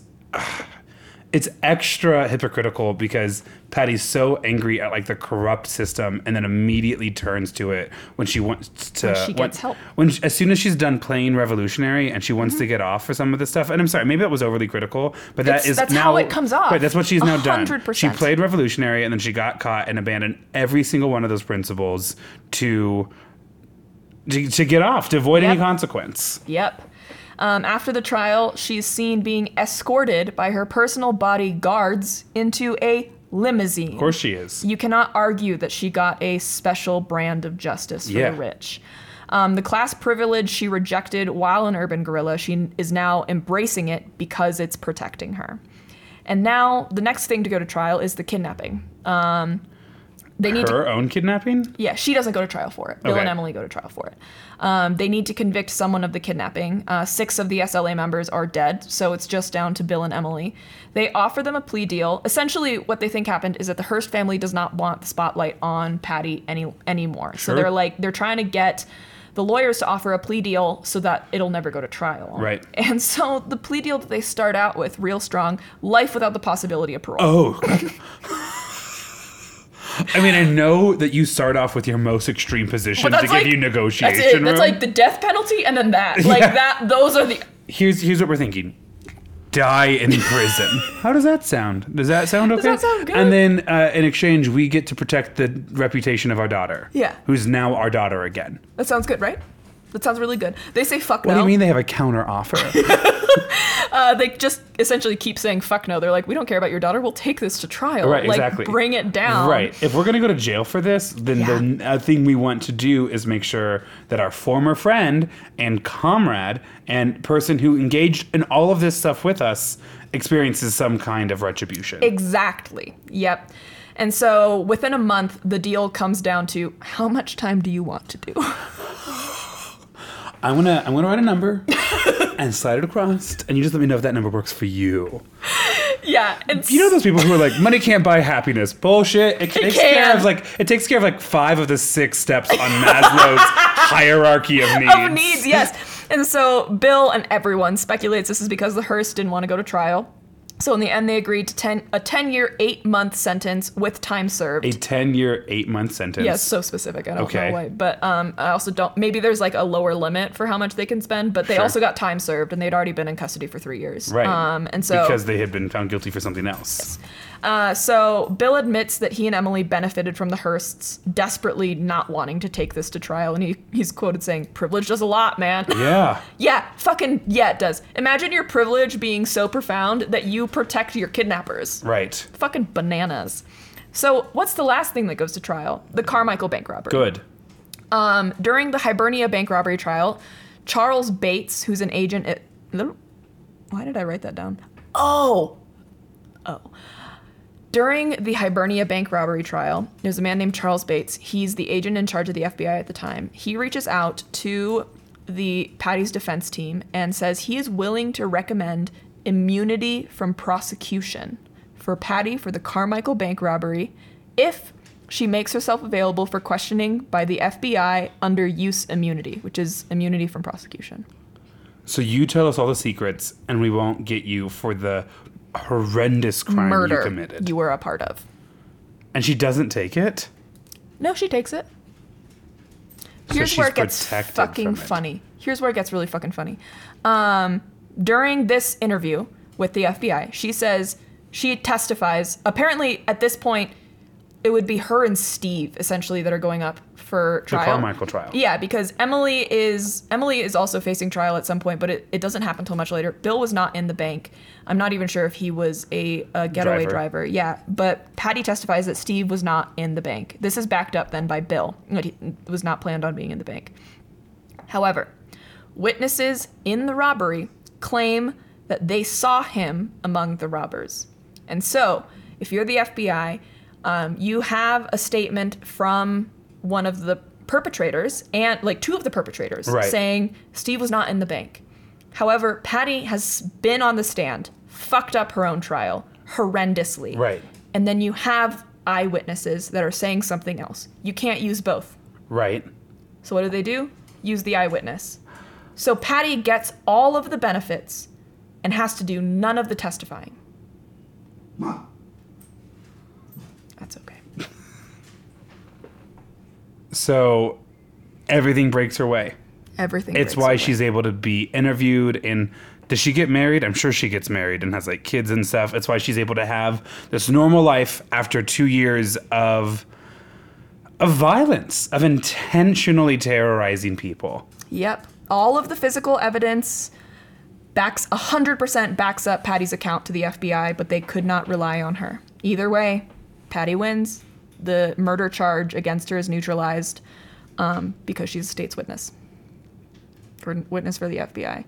This is it appealed all the way to um, The Supreme Court? The Supreme Court. What's appealed to the Supreme Court? Probably her protection from prosecution. Yes, yes. This is appealed all the way to the Supreme Court, which refuses it. Patty turns herself in to the federal prison at Pleasanton, California. So she does spend some time in jail. Okay. At this point, um, she asks her two defense attorneys to find a divorce lawyer to join the team. Yep. And then the divorce lawyer fires the two defense attorneys. The ones Johnson and Bailey. uh, yes. Okay. The two that had been there with her, the two that had gotten her use immunity, the two that had like stood with her for the last three trials. Um, why do you think she needed a divorce attorney? Is she trying to get uh, the her bodyguard divorced from? Yep. Of course she is. Yep. And uh, She so, really does just get what she wants throughout most of this story. Yep. So she gets this uh, lawyer so that her lover could divorce his wife and marry her. As she's on her way to prison for a couple of years? Al Johnson, it's really sad uh, when they interview the two men. The two the two defense attorneys are interviewed in this, which is kind of comical given that Patty herself was like, "No, fuck you, I'm not being in this." And Right. And they're still they still stand by her, but it's also comical because they're both like, "What the fuck?" Yeah, what happened there? They're both like these pretty old men by now, but Sure. they're like, "Girl, I remember. I remember what you did what to are us. you talking about? Yeah. yeah. And so Al Johnson believed in her and had devoted his life to her for this case. Um, they had worked to get her out of first degree murder charges, and Bailey is quoted saying, If Patty ever said thank you, I don't recall it. oh shit. Yeah, so they're also pretty fucking bitter. still. Yeah. Patty now asks for a new trial, Of citing what? that F. Lee Bailey was an ineffective defense. Mm. Does Yep. she get it? Nope. Al stands by Bailey and was like, no. He was fully capable. He was fully capable. It was rejected. Patty lost. Um, Patty was trying to get Carter to commute her sentence, focusing on her as a victim. Jimmy Carter? The president? Yep. Okay. Focusing on her as a victim, she doled out interviews in Life magazine, etc. Um, her family owns a fuck ton of news outlets, right. so she gets a bunch of people wanted to interview her. interviews or had to. everywhere. Ronald Reagan endorses her uh, her plea to get her sentence commuted. Uh, this was all great, but it wasn't really working until one critical thing happened. What do you think? And it wasn't anything related to Patty Hearst. It was something that happened around this time that might help her in her brainwashing case. Oh. Is it the American hostages in Iran? no, Jonestown, baby. Oh, Wow, the 70s really was actually an insane Fucking time. nuts. An insane time. insane- the- Sorry, different hostage situation gone wrong. absolutely different hostage situation. Um, yeah, so Jonestown happens. Jonestown and happens. it changes Americans' perception. yeah. We're gonna. I'm gonna go through like a really quick rundown of Jonestown. I imagine I'll do an episode on it sometime. Basically, it's a cult. It's a very religious cult. The guy was kind of losing grips on it, and so he moves the entire cult down to South America. And there's c- some complaints that reach back up to the U.S. that are like they're in hospitable conditions, which is true. And we're not being allowed to leave. yeah, it was forced labor. They have our passports. They have uh, like all of the money that we've ever uh, like earned. We can't do anything, uh, and so uh, Congressman Leo comes down to check on them, Right. and basically everything seems fine. There's video of that. They're all dancing, having a great time. He tries to leave. A bunch of the Jonestown members come up to him as he's leaving, and they're like, "We would like to leave." Take us with you. And so they're as they're trying to get on the plane, uh, Jim Jones, who had previously said it was okay for some people to leave with him, backs out of that, Right. and there's a shootout. Congressman Leo dies along with some of his uh, news crew. Some of the members of Jonestown also die.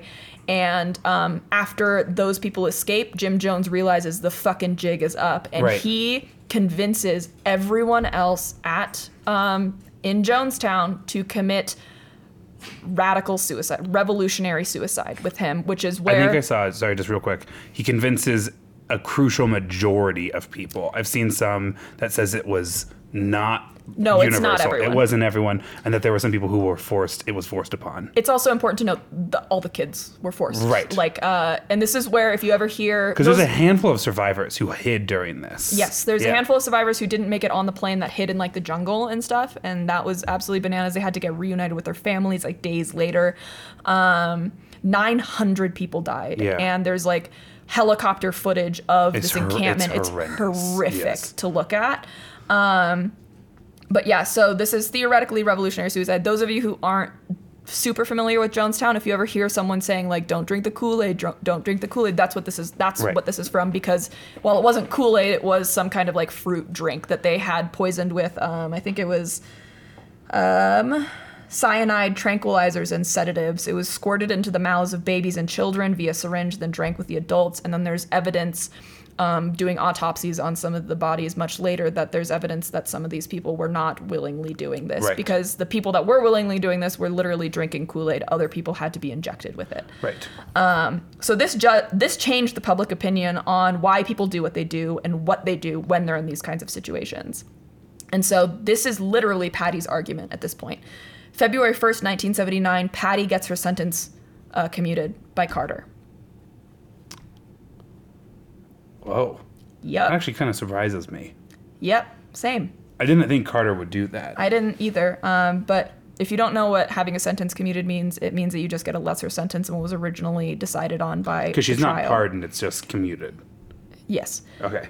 she does also want to be pardoned and so she's there's she a does. lot of famous photos of her wearing like with her with her uh, new boyfriend husband she does end up marrying him i think she stayed with him until he ended up dying uh, a while Okay. ago but there's a lot of famous photos of her after this um, wearing a shirt that says pardon me on it which is like cute but really not You know, I'm a sucker for wordplay and like alliteration, like Yeah. pardon Patty, but like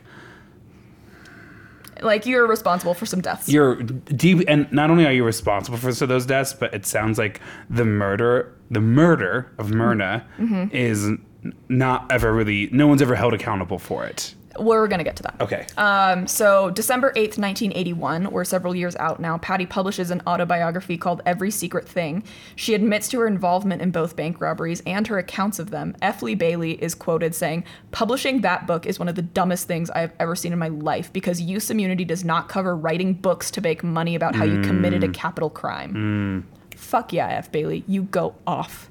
Um, Carter only commuted her on the bank robbery charge, not anything else that she wrote about, including the death of Myrna Opsahl, which she, yeah. She has use immunity, but she fucking talked about it. right. So For this- the second time she's learning that Um, she lesson needs to too. fucking shut the fuck up. yes, she needs to kind of go away. It's really convenient that she learned to shut the fuck up right before someone wanted to do a deep dive on the story. Um, is all I'm fucking saying. And so she gets to make money on movies about the story. She gets some actress jobs. She walks on runways. She goes on the TV for interviews. Her life is not adversely affected by it. In fact, you could argue she makes a fuck ton of money Yeah. becoming famous after playing Revolutionary for a year and a half.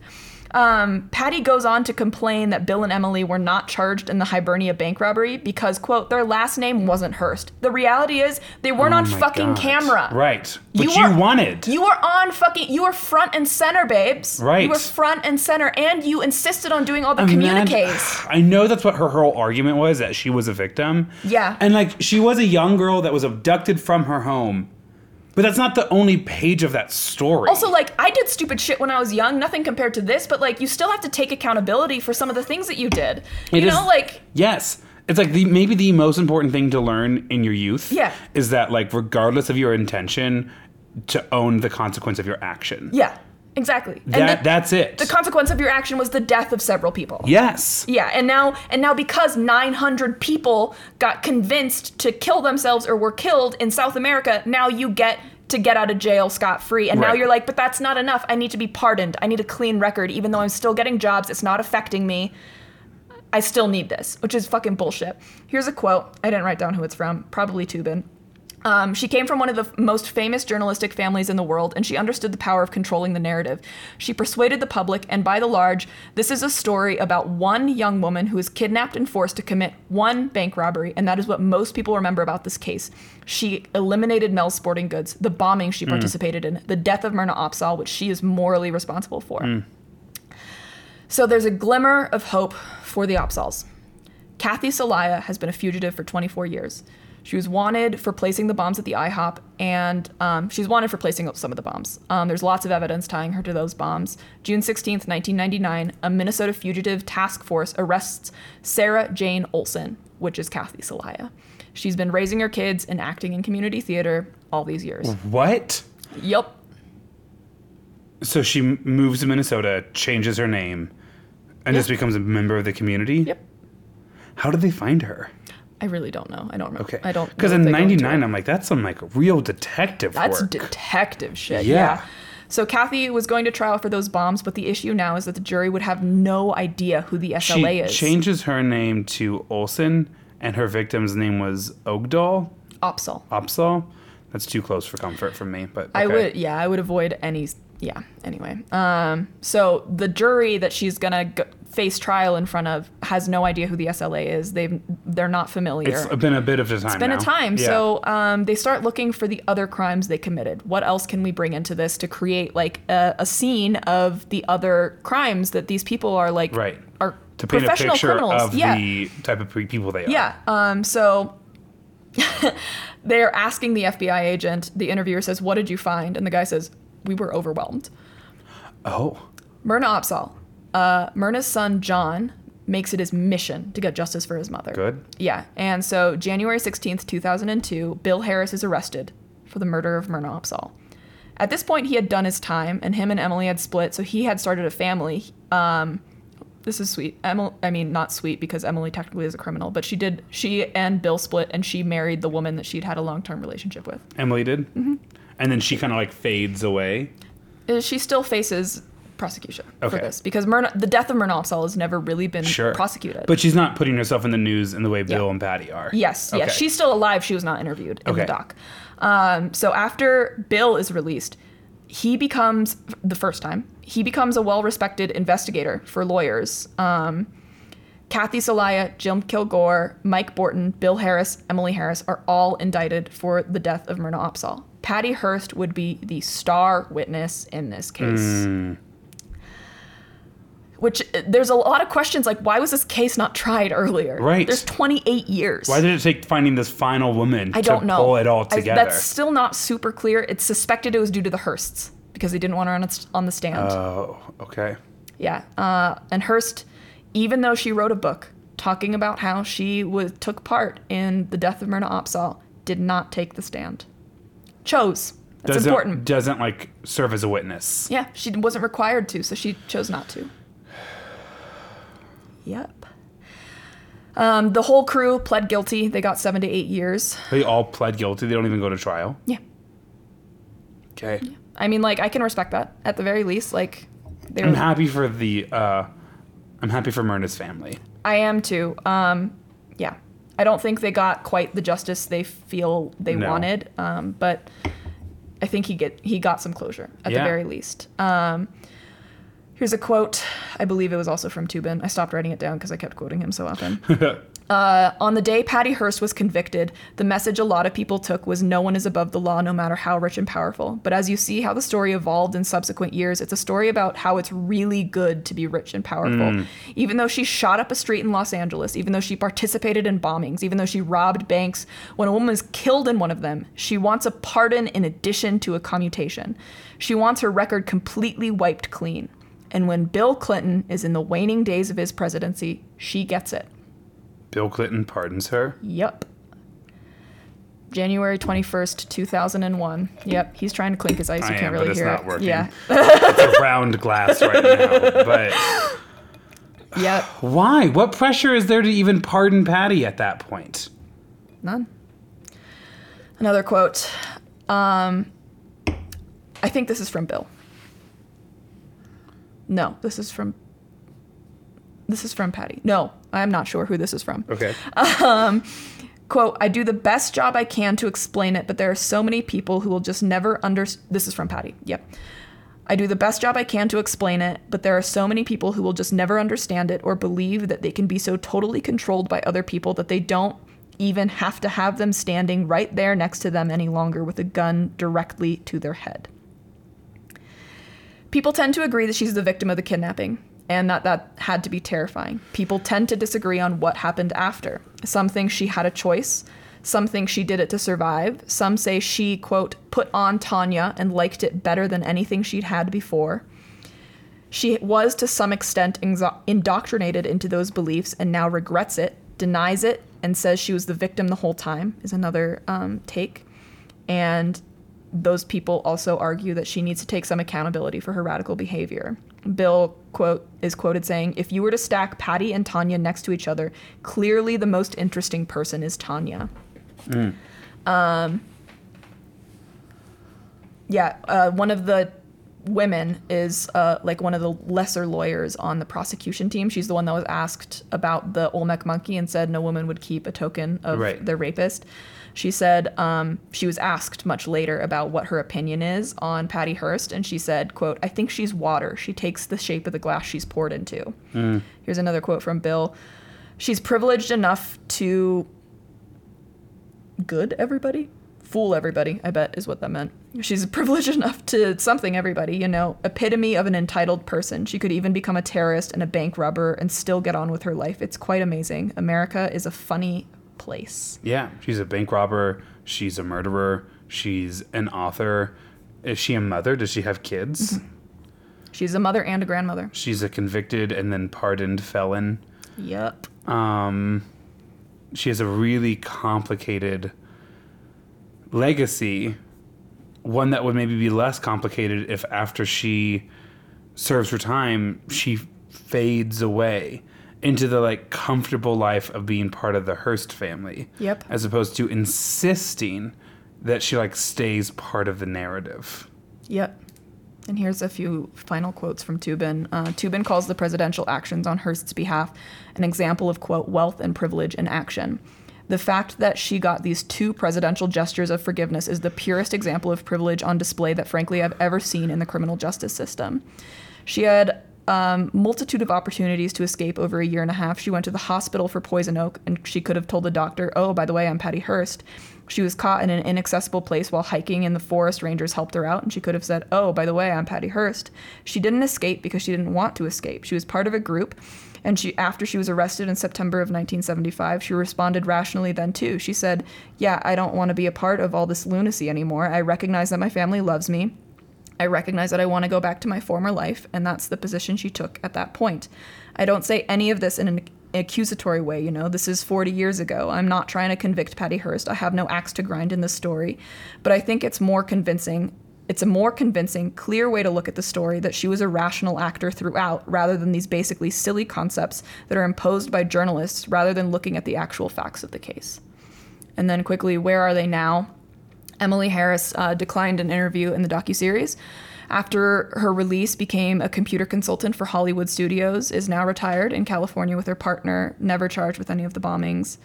Kathy Soliah also declined an interview. She was released in 2009 after serving seven years. Jim Kilgore declined an interview, captured in South Africa in 2002 after 30 years on the run. They found him in South Africa. Yeah, crazy. Uh, he was released in 2009. He now teaches at the University of Illinois at Urbana. As what? Dude, I don't know. I don't know what How his do background. all of these people have such insanely good careers after the? F- okay, continue. Yeah. Wendy Yoshimura declined interview, convicted on explosives and weapons charge, spent six months in prison, is now an artist in California. Josephine Soliah was never charged with any crimes. That's all they said about her. Steve Soliah continued painting houses until his death in 2013. Russ Little, who um, Russ Little and Joe Remiro were the two that went to jail at the very beginning of the story.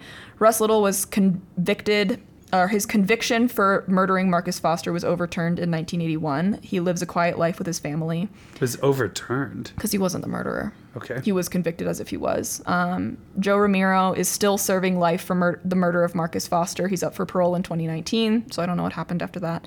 Patty Hearst declined an interview multiple times. He's she's still married to Bernard Shaw until he died in 2013. She has two daughters.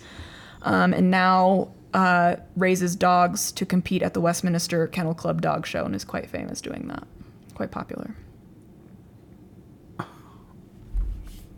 And that's the story of Patty what Hearst. the fuck? She raises competitive show dogs now? Yeah. It's like, which is like so much more of a slap in the face than I want it to be. It's so like, tiring. Like this woman is that's what? yeah, What? to a certain degree, it makes sense. Yeah. I think, like in a weird way, as you sit with that information for a second, you're Like, like, what else would she That would be fucking a that would be a career for a type of person like this. yeah. It's not like she had to work. Okay. So, when I asked you about what you know about Patty Hearst initially, he said something about the Hearst family and Stockholm, syndrome. yeah, What do you think now, Grant? I don't think that's much of a mystery. I think I am a lot less. I don't know how much of the Stockholm story I buy anymore, including if I buy any of it at all. I think I am aware enough to know that I rarely know everything. Yeah. And so I don't know what a human does when you are 18 and you are kidnapped because you're wealthy or you're related to wealth. I don't know what that would do to a brain chemistry. I mm-hmm. do think at a certain point you need to look at how your actions are impacting others and decide if more or less of you is needed in that situation. I think it's a perspective that Patty Hearst sorely missed throughout most of it. Yeah. She, by her own admission, hurt loads of people, regardless of what state of mind she might have been in at the time. And then it feels pretty clear that the connections that she was so against, at least in theory, at least while brainwashed, Yeah. the connections she was so against, she was then so eager to use to get out of trouble, which Mm-hmm. she did. Um, I want to read one last statement from Patty. This is um, in response to Toobin's uh, book going uh, getting published without her interview and um, the CNN docuseries that I used as my primary source going live without her being a primary source. Um, and that docuseries I think was released in 2018 or so. So this was around this time. She says, This past weekend at the Golden Globes, so many strong women put together an incredibly moving testimony to the fact that times are changing. I am so grateful for people like Reese Witherspoon, America Ferrera, and Eva Longoria, who have taken a stand for women everywhere. When Oprah gave her acceptance speech, it moved so many of us. She said, uh, something lived. Reci? R E C Y? I don't know. So and so lived as we all have lived, too many years in a broken culture uh, lived as we all have lived too many years in a culture broken by brut- brutally powerful men. For too long, women have not been heard or believed if they dared to speak their truth to the power of these men, but their time is up. That hit home for me uh, more than you can imagine. It's no secret that I was abducted, raped, and tortured at 19. What followed was a series of events that were the distinct result of a child having been destroyed both inside and out. Over the years, I've been approached many times to discuss my ordeal, and I have answered many questions. I have spoken the truth about my experience and even wrote a 499 page book where I lay it all out as painful as it was to relive. Each time I do, it puts me back in the nightmare, which, as you might imagine, is deeply painful. This is why, for the last several years, I have declined to interview to answer any more questions. It was very hard on me and not something I want my daughters to be reminded of. When approached by Jeffrey Toobin in what can only be construed as an incredibly arrogant and e- egotistical fashion. He stated in an email that I should talk to him, saying, You've written your own book and given many interviews. Yet he continued with, It would be in your best interest to talk to me. I'm a high profile writer. This book will get a lot of attention. It will be seen as the last word on the subject. It was offensive to me that a man would have the audacity to tell a woman that he would have the last word on her trauma. Naturally, I declined this request. Oh, there's more. Uh, Jeffrey Toobin's unauthorized book, American Heiress, which cites one of my kidnappers as its main source, romanticizes my rape and torture and calls my abduction a rollicking adventure. This project is attempting to rewrite history and directly flies in the face of the present hashtag MeToo movement, where so much progress is being made in regard to listening and provide providing a voice to those who have suffered abuse. I am further saddened and appalled that Fox 2000 agreed to finance and produce a movie based on Toobin's book with a similarly th- themed screenplay, also written by men, and that CNN has agreed to continue to perpetrate a one-sided dialogue romanticizing my torture and rape by hosting a podcast and docuseries through Toobin's distorted lens. I refuse to give Jeffrey Tu- Toobin, 21st Century Fox, CNN, or anyone else involved in these projects about my life the power to make me a victim again or the power to provide a platform where a victim blaming is okay. But the problem, one of the first things that stuck out to me is when she talks about power. What it feels like you find out over the course of the story is her understanding of power is the ability to, to use violence. Mm-hmm. That her, to her power, like, to her power is violence. That's the whole point of the SLA is that violence is used to shift power and that the violence that they are willing to commit is their power. And it reminds me, did you ever watch the movie Women Talking? It was based Oh. in a book too. I have seen like clips and Yeah. stuff of it. The premise is uh, women in like an Amish Mennonite community are thinking about leaving. Um, Yes. And it takes uh, it's a conversation that takes place over the course of a day when all the men in the community are gone. yeah. And there's a certain line that sticks with me. Um, and it's that the men in the community were teachers of what it meant to have power, and the young boys were excellent students. Yeah. And that the purpose of power in that community was to have power over someone. That that's what the purpose of power was. Mm-hmm. And that there's I mean so much more to it. You can't summarize women talking in like 10 seconds. Yeah. But that's that too is what I kind of get from this long story is that her perception of power is the ability to commit violence and the ability to have control Over your a situation, yeah. or something or someone Story, else. yeah. Yeah, it's not like the good, the doer of good power, where it's like, and then we use this to like help house some of the people in the like insanely cheap housing that we're finding, Mm-hmm. or like, you know, there's a whole bunch of unethical stuff that like banks do, and that's who we were targeting, and we were trying to like underpin certain things, or it's like It was literally like we want to set the spark that starts the revolution, Right. and we're going to do that by committing acts of violence. Right. What if we killed every person who was trying to have breakfast at IHOP one morning? Like Yeah. that's that's she what loses power her was. whole argument when it comes to the bombings. Right. Because that's like at the beginning it's like Q doing the like give food to the needy. And yes it doesn't pan out. And like then they can they commit the bank robbery to continue their act. And it's like I don't love it but I can I can understand where that train of thought leads. But as soon as you get to just like random ass acts of like shooting up a store Right. For no real reason Other than to get your buddy out of it. other than to get your buddy out of it when theoretically he's just going to get charged with like a shoplifting. charge, shoplifting right. if you guys hadn't already caused Such insane violence yeah and then you get to the bombings where you're placing bombs just like in random ass police cars yeah. and it's like i don't like i'm not dis it also makes me really mad that she really clings on to the idea that like this whole women and men dichotomy and that the reason she's saying no is to take back control of her story when she was given the opportunity to do that and i Right. don't want to say that jeffrey toobin is innocent in all of this by any means because i don't know how he approached her i don't know what that interaction was actually like or if he's actually a jackass in real life Right.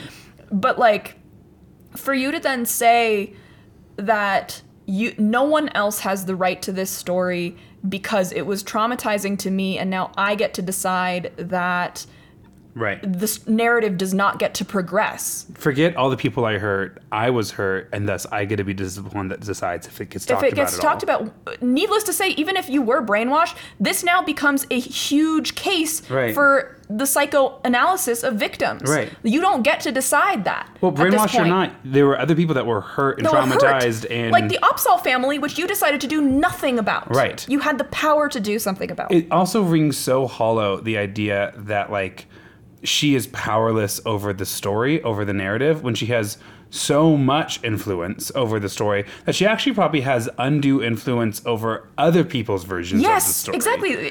Because even when I knew about the story, I knew that she got kidnapped. Right. And I knew that she ended up switching sides. I didn't know anything else about it. right And- certainly didn't know yeah. Mm-hmm. about the shootout. Didn't know about the bombings. Um, didn't. And it's very convenient that she chose to amplify this story when she's trying to get the attention of the presidents Right. to get her sentence uh, commuted and to get pardoned. Events that, by the way, at least in theory, when she was asked about on the stand after deprogramming, as Yeah. her defense attorneys called it, uh, she chose not to talk about it at all, not to explain away or anything. Just act refused to acknowledge the papers that was in front of her. yeah. What are the pictures you have in front of me? Oh, this is um, her in the Pardon Me shirt with her new husband, Bernard Shaw. Okay. This is her before the kidnapping with Steve Weed. He just looks like his name is Steve Weed. He right? does. He does. Steve Lee looks like the like a really nice guy. Yeah. Um, she's very s- stylish in the "Pardon Me" shirt, Mm-hmm. but yeah, very stylish. Yeah. This is a very famous picture of her in front of the SLA Cobra holding her gun. Is this during her time in the SLA? Yes, this is around the time of the bank robbery. I That's think. an intense. Which one? Uh, the first one. Okay, that's an intense, insane gun, by the way. Yes, it's It's it's, not a handgun. This is the uh, Picture of her. yeah at the Hibernia bank robbery. Yeah, no mask, nothing. Nope. A hundred percent, that's her. Yep.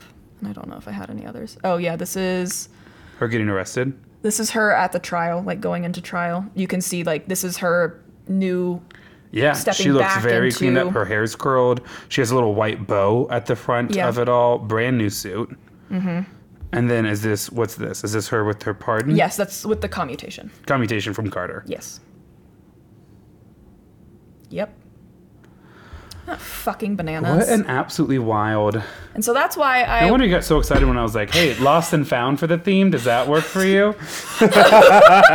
And that's also why I couldn't shorten it by any means because I feel like it needs to be told Yeah. in its entirety because otherwise you do a disservice to one's one party or another party or another party or you Yeah. don't mention Myrna Opsahl or you don't mention Marcus Foster and those are both key, big key elements but then if you don't Right. talk about like the Hibernia bank robbery you lose Her story's far too long in and of itself to do 90 minutes Yeah. on, just 90 minutes on. And then there's so many other people who are impacted by the story who do not have the kind of media machine that uh, Patty has access to Exactly. um, that needs to be mentioned as well. Yeah. I know, I know we're a tiny little platform, but if we're going to do the story, especially one that's right. related to true crime, I want to Yeah. make sure we talk about in the kindest way possible the people that were harmed. Yeah, and I want to make sure that it's recognized that we recognize that Patty was harmed in Right. this. But the issue is that it seems like she has seen some level of justice, and a lot of the other people haven't. But I do, I, I just, we believe victims, and if she thinks she was raped, she was raped. There are other things that are more important, not more important. Other things that need to be talked about that she has blame that was never accounted for.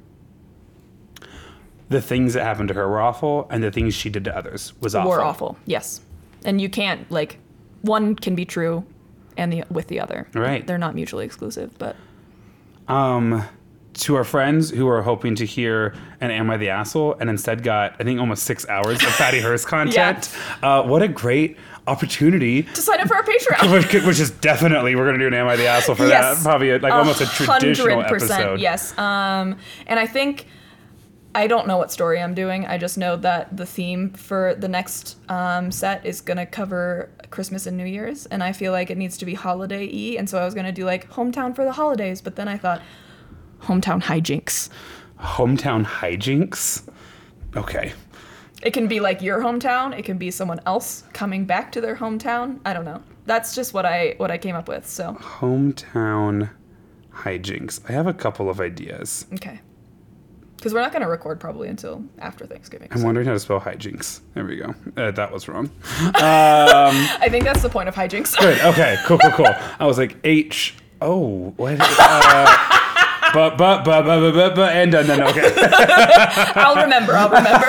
I certainly listen. I was never all that good at spelling. I am okay at spelling now because I know a lot of words. Mm. I've just like seen them, and I know I before E except, Except after, after C, C. which is how you always misspell it. Unless not, you know. Right. Except for the like half a dozen times in which like it is I again. And then you're just fucked every time. theater, What's- theater. What's a word that you cannot spell ever? Uh, definitely. Mm. I just put def. D E F. Oh, def be there. Oh, that's That's fair. there. I can never spell restaurant. R E. I'm here. No for anything. R E S T A U R A N T. I feel like that's how I spell it. Rest and then it's our rest our ant. Wait, I Did I get it right? Because I always want to put T E R, and then it's like, I hate my phone. I hate my phone so much because I'll put T E R A N T, and it's like, what's this word? I've never even seen the kind of this word before. And I'm like, shut up. Yes, you have. You know what I'm trying to say. That's how it is for restaurant. I'll get so close, and my phone is like, What? I have no idea. And it's like two and letters like, that are wrong. it's rest and rot. Like, what do you want? I'm talking about food. I'm pretty sure you got it right. R-A- I need to know that I got it right. It just wasn't correcting It me, was. so I figured Yes, it was I- right. Yeah. I- yes. I don't even know how I normally spell it. I just know it's always wrong. You know what a word that I never have a hard time with? Hmm. Wednesday. Yeah, me neither. Yeah. Those Wed- are like- Wednesday. Wednesday. Environmental, I used to have a hard time with. There's just a lot of letters in it. Grocery, I never have a hard time with, but I do have a hard time saying it sometimes. It's like Mm. one of those words that is always a sound. It's never a word. Listen, only bad girls with speech impediments and upset stomachs are, I don't know. I, something, I think I put bad something, girls too early in that. Yeah.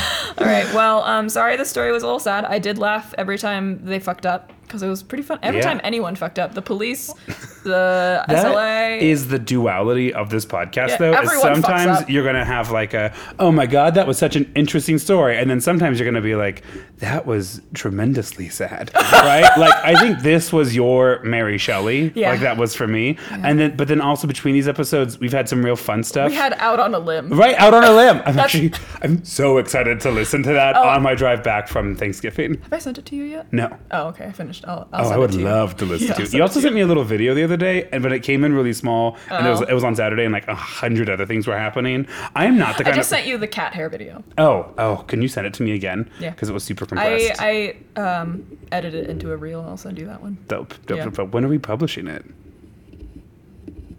Great. I mean, The week before. girly, I don't know. the week before Thanksgiving. The week after Thanksgiving. Fuck, I don't know. Um, we've gotten a couple of these. Please share hilarious stories with us via Instagram and Yes, email. They we read them, we share them with each other. Uh, we've gotten a couple, but I, I don't think this was the episode to share them on. Catch them, catch them at the start of the next Yeah, one. yeah. Um, and you know, you know where to find us. It's well I laughed pod at gmail.com. Yeah. It is well I laughed on all social medias. Basically, catch us on YouTube, write to us, and uh, check out the Patreon for more additional stuff to help make uh, a lot of this stuff work. We Yeah. upgraded our game slightly and are back in the red baby. Hell yeah. Nice. we are not good planners, and by we I mean I. Me neither. Uh, and also, I haven't said this in a while, but if you're listening on like Spotify or somewhere, will you will you will you rate us? Oh yeah, write a little stars. comment on Apple. That'd be If you write a little comment on Apple, Grant and I will screenshot it and send it to each other because that's what we do. like, um, but also, it helps a lot getting our podcast out there. Or if you're on YouTube, subscribe. I don't know. We're close to maybe monetizing on YouTube. I don't know. Uh, we'll see. And um, we're coming up on our half birthday. November 31st Oh is our half birthday. So probably that's I think a Thursday this year. Sure. Does November 31st exist? No, it doesn't. No, it doesn't. Okay, so November November 30th, 30th. will be our half birthday because May 31st was our. Yeah. Was our, I caught it before I was too embarrassed. that's true. I'm Thanks. Oh, no. I wouldn't have thought of Full it. Full one week after Thanksgiving is our is our half birthday. Hell yeah. I'll be maybe uh, recovered from the body weight of mashed potatoes that I've consumed. I won't recover from that until February because it goes Thanksgiving and then boom, Christmas right away. That's fair. And I have like, no self control. I realized that I was like so bloated after Friendsgiving. I was like, man, I need to like track my macros just to see what like I'm fucking putting in my body because I have body. I zero interest in tracking that. Well, then I was like, next week's Thanksgiving, and and then the, and then after that's Christmas, and then yeah, you know what? I'll start in February. I would rather track my spending at Pride before I track my macros at the holidays. yeah, that's. I tried one year, didn't go well. What macros at the holidays or spending Yeah. at Pride? Uh, yes. yep, that sounds right. That sounds right. That sounds right. You save a you save a bunch on food because you don't eat anything. Oh, I eat too much. There's food trucks everywhere. What am I, I supposed know to that's do? true. Maybe that's the kind of spirit I need to have this year. Yeah. Maybe those are the watering holes I need to be fishing for. There's a really from. cute little food truck out on Larimer in RiNo. It's called the Daily Special, and it's they had like a soup the other day, and they have coffee that they sell. Uh, it's right outside of Federales. I love how just, like- intense and serious we get, but at the end of the day, you and me, and like especially We just you, love a little we're just little treat. girls. We're just little girls. We're just girls girling. Oh my god, did you see? I don't. We signed off of eight minutes ago, but whatever. We're still going. It's uh TikTok will have those little slad sad slideshows together, Mm. Yes. and there's one, and I'm just going to use our names instead. Yeah. And it was like it. The park bench, which was a memorial, was like to Maya. We were girls together. we're just little girl girls. We're just girl girl. We just want some soup. just want some soup. That's so real. I really just want some soup. Maybe some potatoes. Um, yeah. Okay. Well, find us on Patreon. We're recording that in a couple days. So. Absolutely. In like 48 hours. And early too, because we have a comedy show to catch afterwards. And some wine to drink. Our dream lives are killing us. And Really? we love you. Okay. Bye.